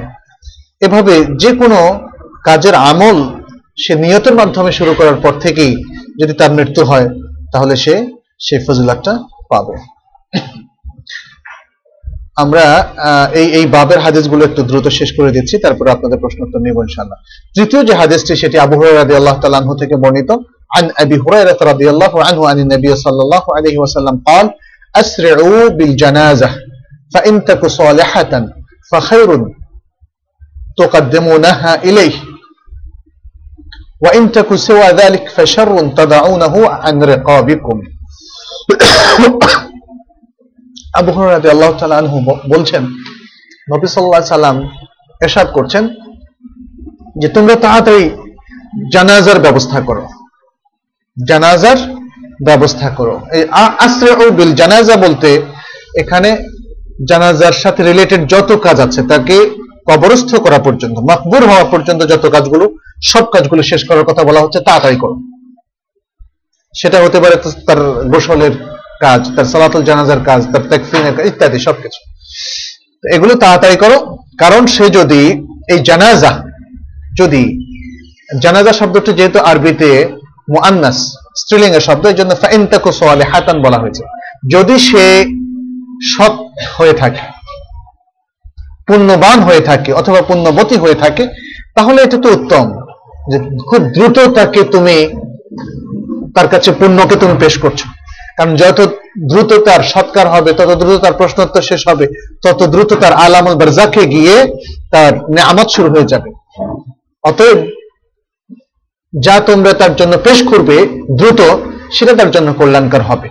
ওয়াইন আলী আর যদি পুণ্যবান অথবা পুণ্যবতী হওয়া ছাড়া এই জানাজা, এই লাশ অন্য কিছু হয়ে থাকে, তার মানে খারাপ হয়ে থাকে ফাশারুন তাদাউনাহু আন রাকাবিকুম তাহলে এ হচ্ছে একটা বলা, একটা নিকৃষ্ট এটাকে যত দ্রুত তোমরা তোমাদের কাঁধ থেকে ফেলে দিতে পারো, ততই উত্তম। এই জন্য রাসুসাল্লাম দুটো দৃষ্টিভঙ্গি এখানে পেশ করেছেন। ভালো হলে তার ভালোর দিকটা ইন্ডিকেট করেছেন। তাহলে দ্রুত তাকে ভালোর মুখোমুখি করা, এটা আমাদের কর্তব্য। আর যদি সে খারাপ হয়ে থাকে, তাহলে দ্রুত আমাদের কাঁধ থেকে তাকে দ্রুত আমাদের কাঁধকে মুক্ত করা, খারাপ থেকে। এটা তিনি তিনি খুব চমৎকার দৃষ্টিভঙ্গি এখানে নিয়ে এসছেন। পজিটিভ প্রথম দিকে পজিটিভটার বেনিফিশিয়ারি হচ্ছে কে? মৃত ব্যক্তি। দ্বিতীয় দিকে পজিটিভের বেনিফিশিয়ারি হচ্ছি আমরা। আমরা এই জন্য তার থেকে অকল্যাণটা ফেলে দেব। এই হাদিস থেকে আমরা যে বিষয়গুলো পাই সেটি হচ্ছে দ্রুত মৃত ব্যক্তির সৎকারের ব্যবস্থা করা। আমি ঠিক জানি না সৎকার শব্দটা আমাদের জন্য ইউজ করা ঠিক হবে কিনা। কারণ এটা তো অন্যরা ইউজ করে। যাই হোক, আমরা এটা আরবিতে সে তাজহিজুল মাইয়ের অর্থাৎ তাকে, তার মৃত, মৃত্যু পরবর্তী কাজগুলো করা এবং তার কবরস্থ পর্যন্ত এই কাজগুলো দ্রুত করা। এবং দ্রুত তাকে কবরস্থানে নিয়ে যাওয়া এবং কবরস্থানে নেওয়ার সময় যত সংখ্যক বেশি তার এত্তেবার করা। আচ্ছা এই দ্রুতর বিষয়টা, এটা যদি স্বাভাবিক মৃত্যু হয়ে থাকে সেক্ষেত্রে প্রযোজ্য। আর যদি হঠাৎ মৃত্যু হয়, তখন সেক্ষেত্রে আরও কিছু কাজ বাকি থাকে। সেক্ষেত্রে দ্রুত এই কাজ করতে গেলে হয়তো জীবিত ব্যক্তিকে আমরা দাফন করে ফেলতে পারি, এরকম হয়ে যেতে পারে। এই জন্যে তার মৃত্যুর ব্যাপারে নিশ্চিত হয়। যেমন একজন হঠাৎ ইয়ে পড়ে গেল মানে বেহুশ হয়ে পড়ে গেল। আমরা যারা আছি আশেপাশে তার পালস পাচ্ছি না। তখন ডাক্তার আসা পর্যন্ত অথবা ডাক্তারের কাছে নেওয়া পর্যন্ত ধৈর্য আমাদের দ্বারা উচিত। যিনি এগুলো বোঝেন তিনি অনেক সময় হয়তো পালসটা খুব হার্টবিটটা খুব কমে যায়, আবার ফিরে আসে রিভাইভ করে, তাই না? এটা হতে পারে। তাই জন্য সে সমস্ত ক্ষেত্রে সাবধানতা অবলম্বন করাটাই ভালো এবং কিছু দেরি যদি হয় সেজন্য সেটা সুন্নতের খেলাফ হবে না। সেটা হবে সতর্কতা। আচ্ছা এই হাদিসের মধ্যে আমরা আরও পেলাম যে যদি ভালো কিছু থাকে, সে ভালো সঙ্গী হওয়া। সঙ্গী হওয়ার দিকে একটা মোটিভেশন হাদিসের মধ্যে আমরা পেলাম।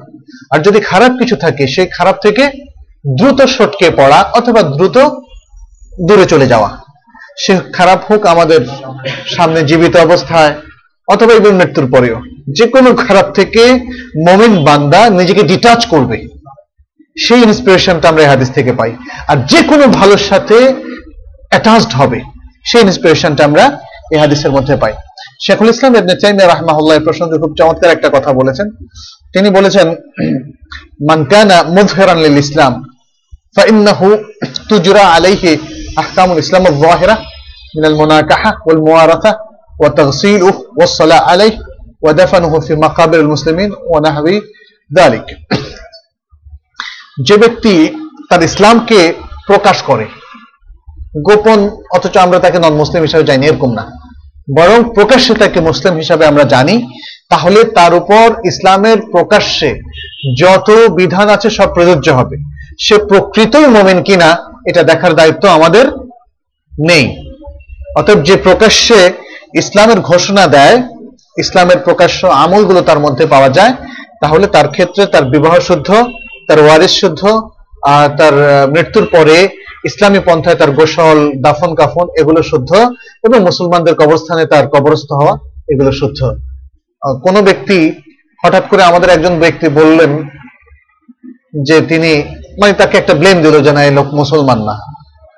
যে কোনো কারণে তাদের মধ্যে রেশারেশি ছিল অথবা যাই ছিল, সেটার দিকে আমরা দেখব না। প্রকাশ্যে সাধারণ মুসলমান যদি তাকে মুসলিম হিসাবে মনে করে থাকে যে না, তিনি তার ইসলামকে জাহির করতেন, তাহলে তার উপরে ইসলামের সাধারণ মুসলমানের সকল হুকুম প্রযোজ্য হবে সেটি শেখুল ইসলাম বললেন এখানে চতুর্থ হাদিসটি হচ্ছে এই অধ্যায়ের মধ্যে উম্মে আতিয়ার হাদিস তিনি বলছেন عن أم عطية الأنصارية رضي الله عنها قالت نهينا عن اتباع الجنائز ولم يوزم علينا তিনি মেয়েদের কথা বলছেন যেহেতু তিনি নিজে মেয়ে ছিলেন উম্মে আতিয়া আল আনসারিয়া তিনি বলছেন যে আমাদেরকে জানাজার পিছু পিছু চলতে নিষেধ করা হয়েছে তবে এই ব্যাপারে খুব শক্তিশালী ভাবে নিষেধ করা হয়নি।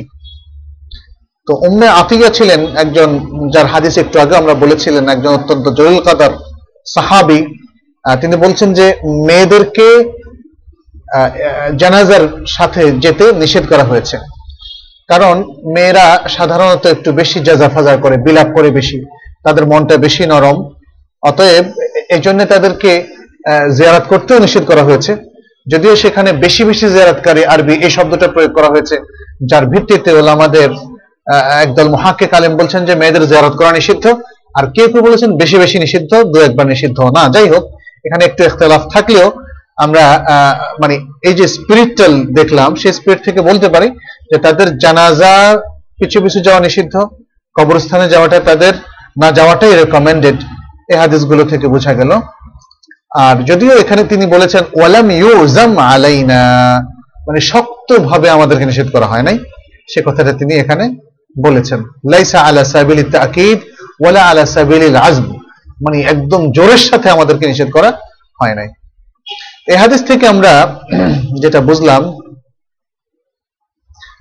সেটি হচ্ছে মেয়েদের জানাজা অংশগ্রহণ করা। জানাজা অংশগ্রহণ করা বলতে ইত্তেবাল জানাজা।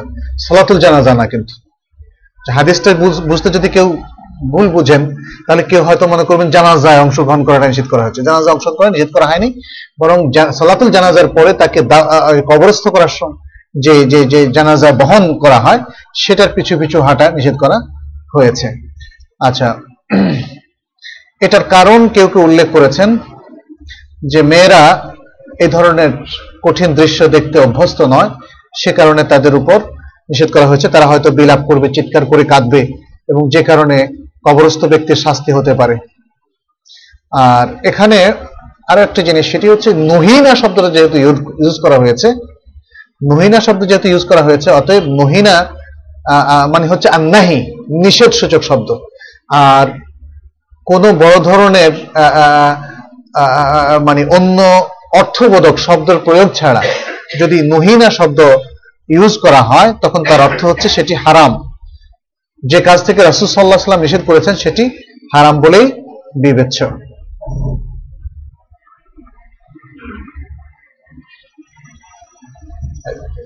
তো এখানে আমাদের আজকের তৃতীয় বাব বা পরিচ্ছেদটি শেষ হলো। পরিশেষে আমাদের সলাতুল জানাজা কীভাবে পড়ব সেই বাব সেটি আমরা ইনশাআল্লাহ পরবর্তী শালাকে আলোচনা করব। এই পর্যন্ত যতটুকু আলোচনা হলো আমরা চেষ্টা করেছি সুন্না উপস্থাপন করার এবং বোঝার আল্লাহ তালা সেটি বোঝার এবং আমল করার তৌফিক আমাদেরকে দান করুন আমিন। অনেক প্রশ্ন হয়ে গেছে আমরা আর কোনো প্রশ্ন নিব না এই কটাই চেষ্টা করব যদি পারি আর কি আমরা। আর কোনো প্রশ্ন নিব না। মায়ের পেট থেকে যদি মৃত সন্তান বের হয় বয়স ছয় মাস তার উপর জানাজা পড়তে হবে। রূহ সঞ্চার তো একশো বিশ দিন পরে অর্থাৎ চার মাস পরেই হয়ে থাকে। আর তারপরেই যদি হয় কিন্তু সেটা যদি মাংসপিণ্ড থাকে মতো থাকে তাহলে তার জানাজা পড়তে হবে না। কিন্তু যদি তার সেই আকৃতিটা প্রকাশ পায় এবং ছয় মাসের পরেই ওলামাদের মত অনুযায়ী তার পুরো আকৃতি থাকে এবং এটার একটা আহ, প্রমাণও আমরা পেয়েছিলাম। আমাদের এক সাথী মদিনা ইউনিভার্সিটিতে পড়তো মাস্টার্সে। তার বাচ্চা ছয় মাস পরে হয়েছিল। সবাই ভেবেছিল মরে যাবে। কিন্তু দেখা গেল যে সেই বাচ্চা আলহামদুলিল্লাহ, তিন চার বছর পর খুব রুষ্টপুষ্ট বাচ্চা হয়ে গেছে। ছয় মাস পরের বাচ্চাও হয় মানে ঠিক মতো পুরোপুরি হয়। অতএব তার উপর জানাজা পড়তে হবে, জি।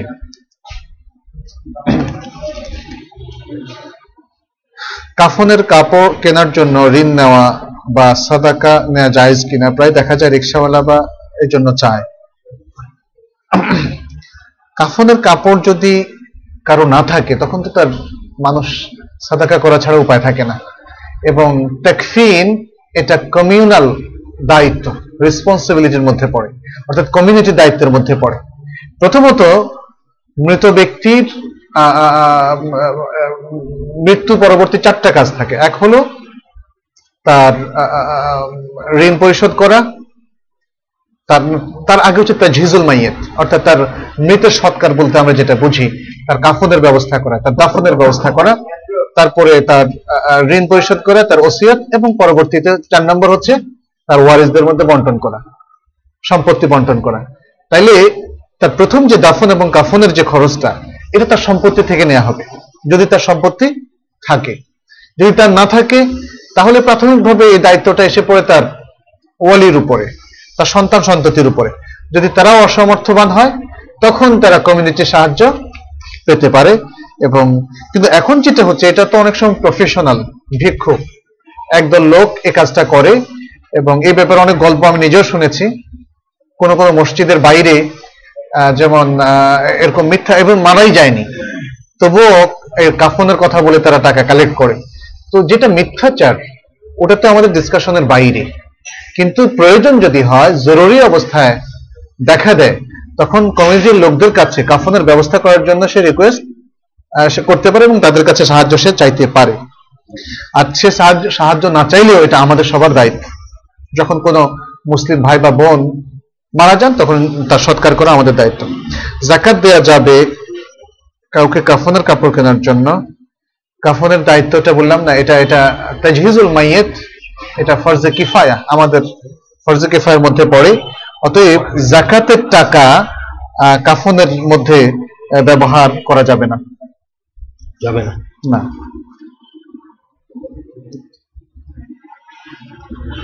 কারও মৃত্যু সংবাদ শুনে আত্মীয় প্রতিবেশী মৃতের বাসায় যান এবং কিছু সময় অতিবাহিত করেন, সে সময় নিকট আত্মীয়দেরকে কি বলে সান্ত্বনা দেয়া যায়?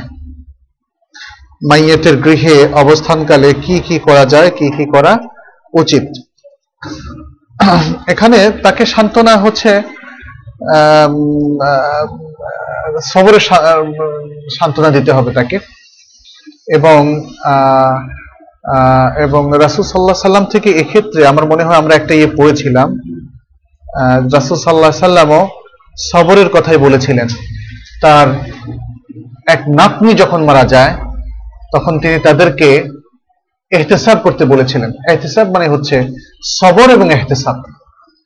তাহলে এটাই হচ্ছে সুন্নাহ। সবর মানে হচ্ছে তাকে বলা যে তুমি আল্লাহ তালা তার বান্দাকে নিয়ে গিয়েছেন। অতএব তুমি সবর করো। আল্লাহ তার বান্দাকে নিয়ে গিয়েছেন। আর এহতেসাব মানে হচ্ছে আল্লাহর কাছে সবের আশা করা। এহতেসাবের অর্থ অনেকে ভুল অর্থ করেন, অনেকে জানেন না। এহতেসাব মানে হিসাব নিকাশ নেওয়া না। ইস্তেসাব মানে হচ্ছে, আয় রাজা উত্তাওয়াব আল্লাহর কাছে সওয়াবের আশা করা। অথবা তলাবুল সওয়াবে মিন আল্লাহ আল্লাহর কাছে বা আল্লাহর কাছ থেকে সওয়াবের, সওয়াব চাওয়া, সওয়াব তালাশ করা, এটা হচ্ছে এহতেসাব। তো সুতরাং আমরা, আমাদের প্রত্যেক কাজেই সওয়াবের আশা করা, এটাই হচ্ছে এহতেসাবের অর্থ। যখন কোনো মৃত ব্যক্তি, ভাই বা বোনের বাসা আমরা যাব, তখন আত্মীয় স্বজনকে আমরা তাদেরকে সবরের কথা বলব, আর বলব যে আপনি সবরের মাধ্যমে আল্লাহর কাছে সবের আশা করুন। ইনশাআল্লাহ আল্লাহ আপনার উত্তম করবে। এছাড়া আমরা দেখি যে রাসূল সাল্লাহ সাল্লাম যখন উম্মে সুলাইমের কাছে গিয়েছিলেন, তার স্বামী মারা যাওয়ার পরে তখন বলেছিলেন যে আল্লাহ তাআলা তোমাকে হয়তো এর থেকে উত্তম কিছু দান করবেন। তাই না? এই ধরনের মানে উত্তম অবশ্যই আল্লাহ তালা সেটা দিতে সক্ষম। এই ধরনের সান্ত্বনা তাদেরকে দেওয়া যেতে পারে। এবং দেখা গেছে যে রাসুল সাল্লাহ সাল্লাম যে যে ভবিষ্যৎবাণীগুলো করেছিলেন, যে সান্ত্বনা দিয়েছিলেন, সেটা সত্যি অনেক অনেক সাহাবার জীবনে বাস্তব হয়েছিল। আচ্ছা মৃত্যুপথ যাত্রীকে শুনিয়ে সুরাই ইয়াসিন তেলাওয়াত করা, এটা বেদা এর কোনো ফজিলত নেই। মৃত ব্যক্তির জন্য মাইকে বলে বেড়ানো ঠিক আছে কি?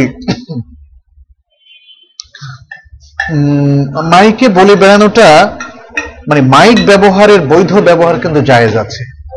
যেমন আমরা মসজিদে যে মুকাব্বের সৌদ, আরবিতে বলা মুকাব্বের সৌদ। মাইক মানে কি? মাইক মানে হচ্ছে ওই যে চুঙ্গাওয়ালা মাইক ছাড়াও অনেক যেটা সাউন্ড বড় হয়।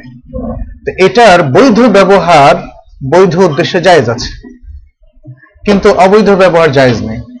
যেমন কি, কোরআন তেলাওয়াত, কোনো কারণে যেমন ধরেন এখানে যদি খুব বড় একটা আরও বড় মজলিস হয় কোরআন দার্স দেওয়ার জন্য কিছু তেলাওয়াত হলো, এরপর আলোচনা করলাম, সেখানে আমরা মাইক ব্যবহার করতেই পারি। কিন্তু সবিনা খতম যেটা, তাই না, করে হয়, সারা রাত ধরে পুরো কমিউনিটির লোকদেরকে অস্থির করে ফেলা হয়, অসুস্থদেরকে কষ্ট দেওয়া হয়, সেটা তো বেদাতের মধ্যে পড়বে, সেটা সেটা বৈধতা হবে না। ঠিক তেমনি মৃত ব্যক্তির মাইকে বলে বেড়ানো এটাকে আমরা সেভাবে ইয়ে করতে পারি। যেমন মসজিদে মুসল্লিরা এসছেন, ইমাম সাহেব যদি দোয়া চাওয়ার জন্য বলেন যে আমাদের অমুক ভাই, তিনি মারা গিয়েছেন, আপনারা দোয়া করবেন। অথবা তার অমুক সময় জানাজা হবে, আপনারা সেখানে অংশগ্রহণ করবেন। মাইকের ব্যবহারটা, সীমিত ব্যবহারটা, সুন্দর শালীন ব্যবহারটা, বৈধ ব্যবহারটা এখানে জায়েজ।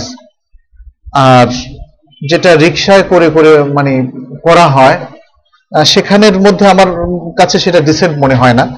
সেটা আমার মনে হয় অ্যাভয়েড করা উচিত। মসজিদের মাইক ব্যবহার করাটা। যে আমাদের ম- মোহাম্মদ করে খুব হয়, মসজিদের মাইকগুলা ব্যবহার করে করে এটা এলাকার লোকেরা যদি এটাকে সাপোর্ট করে এবং এটা বললেন হ্যাঁ।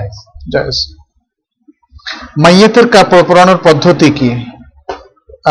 পুরুষদের জন্য তিনটা কাপড় যেটা রাসুল সাল্লাহ সাল্লামকে পরানো হয়েছিল। আর মেয়েদের জন্য সর্বোচ্চ পাঁচটা কাপড় পর্যন্ত রেকমেন্ডেড তাদের তিনটা কাপড়ে চলে তবে পাঁচটা কাপড় সবচেয়ে বেশি উত্তম। এখানে ছাব্বিশ তারিখে একটা ট্রেনিং সেশন হবে। কি করে লাশ ধোয়াইতে হয় এবং মানে কাফন পড়াইতে হয় প্র্যাকটিক্যালি কেউ দেখতে চাইলে আসতে পারেন। ছাব্বিশ তারিখে সকালে দশটায়। এটা খুব ভালো। মানে প্রত্যেকেরই পরিবারে কিন্তু কেউ না কেউ মারা যাবেন তাই না? আর মেয়েদের জন্য হয়ে গেছে আগে দুইবার আলহামদুলিল্লাহ। ছাব্বিশে মার্চ আপনারা থাকার চেষ্টা করবেন যারা আহ, এই বিষয়টা ক্লিয়ারলি হাতে কলমে শিখতে চান। আচ্ছা মাইয়াতকে দাফন করার সবাই মিলে দুহাত তুলে মোনাজাত করার বিধান কি? মাইয়েতকে দাফন করার পরে, অর্থাৎ কবরস্থ করার পরে, রাসূল সাল্লাহ সাল্লাম বলেছিলেন যে হাদিসটা আজকে আমরা পড়েছি, সালু লাহু তাসবিত, তার জন্য তোমরা দোয়া করো। এখানে এমনি জামাই দোয়ার যে মানে একসাথে সবাই মিলে দোয়া করার খুব একটা ট্র্যাডিশন ইসলামে নেই। বরং ইমাম সাহেব যদি শুক্রবারে যখন দোয়া করেন খুতবার শেষে, তখন আমিন বলার পারমিশন আছে। মহাকেক আলেমরা অধিকাংশই বলেছেন, হাত না তোলা। অনেকেই সেটা জানেন না, সেজন্য হাত তোলেন। যদিও দু একজন মহাকেক আলেমকে আমি দেখেছি যে হাত তোলাই যাবে না, এমন কোনো টেক্সট নাই। সেহেতু তারা বলছেন, তোলা যেতে পারে। কিন্তু মহাক্কিক আলেমদের অধিকাংশ দেখেছি, জুমার দিন যখন দ্বিতীয় খুতবার শেষে ইমাম কিছু দোয়া করেন, তখন আমিন বলার ক্ষেত্রে কোনো মানে নিষেধাজ্ঞা নেই। কিন্তু হাত তোলার ক্ষেত্রে কোনো স্পষ্ট দলিল না থাকায় রেকমেন্ডেড হচ্ছে শেখ বিন বাজ, বিন ওসাইমিন, তারা বলেছেন রেকমেন্ডেড হচ্ছে হাত না তোলা। তো এছাড়া এর বাইরে জামাই দোয়ার প্রচলনটা খুব রেয়ার মানে এরকম কোন অকেশন যদি থাকে। তো সেক্ষেত্রে শেখ মোহাম্মদ মোহাম্মদ মুখতার তিনিও রেকমেন্ড করেছিলেন যে প্রত্যেকেই তার ভাইয়ের জন্য ইন্ডিভিজুয়াল দোয়া করবে। সে নিজে হাত তুলেও করতে পারে, হাত তোলা ছাড়াও করতে পারে কবরের পাশে। যে যেখানে আছে সেখান থেকে মানে আগে পরে সে দোয়া করতে পারে। যেহেতু রাসূল আলাইহি বলছেন, সালু লি আখিকুমুল আন ফাইন্নাহুল আন ইউসআল। তবে রেকমেন্ডেড হচ্ছে হাত তুলে দোয়া করা। কেউ কেউ, যেহেতু সালু শব্দটা বহুবচন, যে তোমরা তোমাদের ভাইয়ের জন্য এখন দোয়া করো, সেখান থেকে জামাই দোয়ার দলিল তারা গ্রহণ করছেন।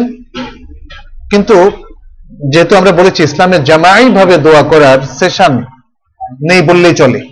ওই যে জুমার খোদবার সময় বা এরকম দু একটা অকেশন বা ঈদের খোদবা শেষ ছাড়া। ফলে এখানে আমরা রেকমেন্ড করছি, যখনই দোয়ার কোনো পজিশন আসবে, তখন ইন্ডিভিজুয়াল দোয়াটাই রেকমেন্ডেড আচ্ছা মানুষ মারা যাওয়ার পর ওয়ারিশগণ মাতম করে কান্নাকাটি করে, তার বিধান কি? এটা নিয়াহা। নিয়াহার মধ্যে গণ্য হবে। নিয়াহা মানে হচ্ছে রোনা জারি করা, মাতম বিলাপ করা। এর কারণে মৃত ব্যক্তি শাস্তিপ্রাপ্ত হয় এবং কষ্ট হয়। এক্ষেত্রে অনেক ধরনের ব্যাখ্যা আছে, কিন্তু শুদ্ধ কথা হচ্ছে মৃত ব্যক্তির ওসিয়ত করে যাওয়া উচিত জীবদ্দশায় যখন শক্ত সামর্থ্য থাকে তখন থেকেই। কারণ যদি কেউ মনে করেন বড় হলে গিয়ে নসিহত করব বা ওসিয়ত করবেন, তো কোনো ঠিক নেই। যে আমার মৃত্যুকে ঘিরে অথবা আমার জীবনকে ঘিরে যেন সন্ধ্যার খেলাফ কিছু না হয়, ব্যাস। এটা বললে আপনার ওসিয়ত হয়ে গেল আমার। আমাকে ঘিরে সন্ধ্যার খেলাফ যেন কিছু না। আমার ওসিয়ত হয়ে এখন যত খাত আছে, যত ফিল্ড আছে, সব ফিল্ডে ওসিয়ত হয়ে গেল। তাহলে ওসিয়তটা হয়ে গেল। মৃত ব্যক্তির, এরপরে যদি কেউ রোনা জারি করে, সেটা তার ইন্ডিভিজুয়াল আজাব হবে, তার জন্য হবে। কেউ যদি ওসিয়ত না করে মারা যায়, তখন এবং তার আত্মীয় স্বজন তার জন্য বিলাপ করে, তখন তার শাস্তি হবে। যেটা এটা স্পষ্ট হাদিস, এটা হচ্ছে সবচেয়ে শুদ্ধ কথা। অতএব ওয়ারিসরা তো বটেই অন্য আত্মীয় স্বজন যেন কেউ তার জন্য মাতম না করে। রাসুল সাল্লাহ সাল্লাম তার নাতনি মারা যাওয়ার পরে তার চোখ দিয়ে পানি বের হচ্ছিল। তখন সাহবা জিজ্ঞেস করলেন, ইয়া রাসল্লাহ আপনার ওহিনাজিল হয় আর আপনি এভাবে কাঁদছেন? আপনি তো আমাদেরকে সবরের ওসিয়ত করছেন। বলছে, দেখো, এটা হচ্ছে বুনিয়াদমের অন্তরে আল্লাহ যে রহমত দিয়েছেন, সেই রহমতের একটা প্রভাব। চোখ দিয়ে পানি পড়ছে। এটা কিন্তু মাতম না। চোখ দিয়ে পানি পাওয়াটা কিন্তু নিয়াহার মধ্যে গণ্য হয় না। নিয়াহার মধ্যে আরও গণ্য হয় আপনার যেটাকে বলে কুলখানি। এই টাইপের যত অনুষ্ঠান সব নিয়াহার মধ্যে গণ্য হয়। আব্দুল্লাহ জারির রাদিয়াল্লাহু তাআলার একটা হাদিস, তিনি বর্ণনা করছেন যে আমরা রাসূল সাল্লাল্লাহু আলাইহি ওয়াসাল্লামের যুগে যে আহলুল মাইয়াত মানুষের জন্য যে খাবারের ব্যবস্থা করে, এটাকে আমরা নিয়াহা বলে গণ্য করতাম। অতএব নিয়াহাটা একটা কমন ওয়ার্ড রাসুল সাল্লাহ সাল্লামের সন্ন্যার দ্বারা এটা আমরা বুঝতে পারছি, এবং এই সাহাবাদের ডেসক্রিপশন থেকে আমরা বুঝতে পারছি নিয়াহাটা কি। এটা একদিকে মাতম হতে পারে, অন্যদিকে কুলখানি টাইপের অনুষ্ঠানও নিয়াহার মধ্যে গণ্য হতে পারে। মাইয়াতকে সামনে রেখে ইমাম সাহেব বলে, এই লোক কমন ছিল, কেমন ছিল? আরও বলে, কোনো ঋণ থাকলে বলতে পারেন। মাইয়াতের পক্ষ থেকে তার কোনো ঋণ আছে কিনা? অথবা তার কোনো হক কারও কাছে আছে কিনা? এইটা এটার দায়িত্ব হচ্ছে ইমাম সাহেবের, না? এটা দায়িত্ব হচ্ছে মাইয়াতের যারা আত্মীয় স্বজন, বিশেষ করে তার ওয়ারিসরা এবং বিশেষ করে তার সন্তান, সন্ততি নিশ্চিত হওয়া। কারণ তার বাবা পৃথিবীতে সবচেয়ে বেশি আপনজন অথবা তার মা, ঋণের কারণে সে শাস্তিপ্রাপ্ত হবে, এটা তো হতে পারে না। এবং এটা যদিও শরীয়ত বলেছে তার সম্পত্তি থেকে ঋণটা দেওয়া হবে, সেটা ঠিক আছে। কিন্তু যদি তার সে সম্পত্তি এনাফ না হয়, তখন সন্তানরা দিয়ে দেওয়াই উচিত হবে। তা আমরা সেটা যেহেতু একটা বড় গ্যাদারিংস এই সুযোগটা মাইয়েতের আত্মীয় স্বজন যদি নেয় এবং নিয়ে যদি বলে যে আপনাদের কাছে কোনো ঋণ কি আছে কিনা, তাহলে সেটা খারাপ নয়। সেটা কোনো কাস্টম বা প্রথাও নয়। সেটা পার্ট অফ সালাতুল জানাজাও কিন্তু নয়। এটা হচ্ছে একটা সুযোগ নেয়া যাতে তাকে ঋণ মুক্ত করা যায়, অথবা তার কোনো হক যদি কারও কাছে থেকে থাকে, মাফ নেওয়া যায় অথবা হকটা ফেরত দেওয়া যায়। এই, এটা ইমামও বলতে পারেন, অন্য কেউ বলতে পারেন সেখানে আমি কোনো নিষিদ্ধতা দেখি না। এটাকে প্রথা হিসাবে আমরা গণ্য না করলে হলো। আজকে মনে হয় আমরা এখানেই রাখব না, একটু চালিয়ে চালাতে পারি। আচ্ছা মৃত ব্যক্তির দুইজন সন্তান, একজন মেয়ে, একজন ছেলে। পরবর্তী পরবর্তীতে ছেলে যদি বাবা মার সেবা না করে, তবে বাবা মা তাদের সম্পত্তির অর্ধেক যদি মেয়েকে দেয়, তবে কোনো সমস্যা আছে কিনা? অবশ্যই। অবশ্যই সমস্যা আছে। আল্লাহর কোরআনের উপর হাত দেওয়ার ক্ষমতা কারণে ওয়ারিসরা, প্রত্যেক ওয়ারিস তার প্রাপ্য অংশটা পাবে। আমি বাইরে থাকার সময় একজন আমাকে একদিন জিজ্ঞেস করেছিলেন নিউ ইয়র্ক থেকে, যে আমার দাদি আছে, আমার বাবা মারা গিয়েছেন, দাদি আছে। ঢাকা শহরে খুব বিশাল বড় বাড়ি রেখে গিয়েছেন।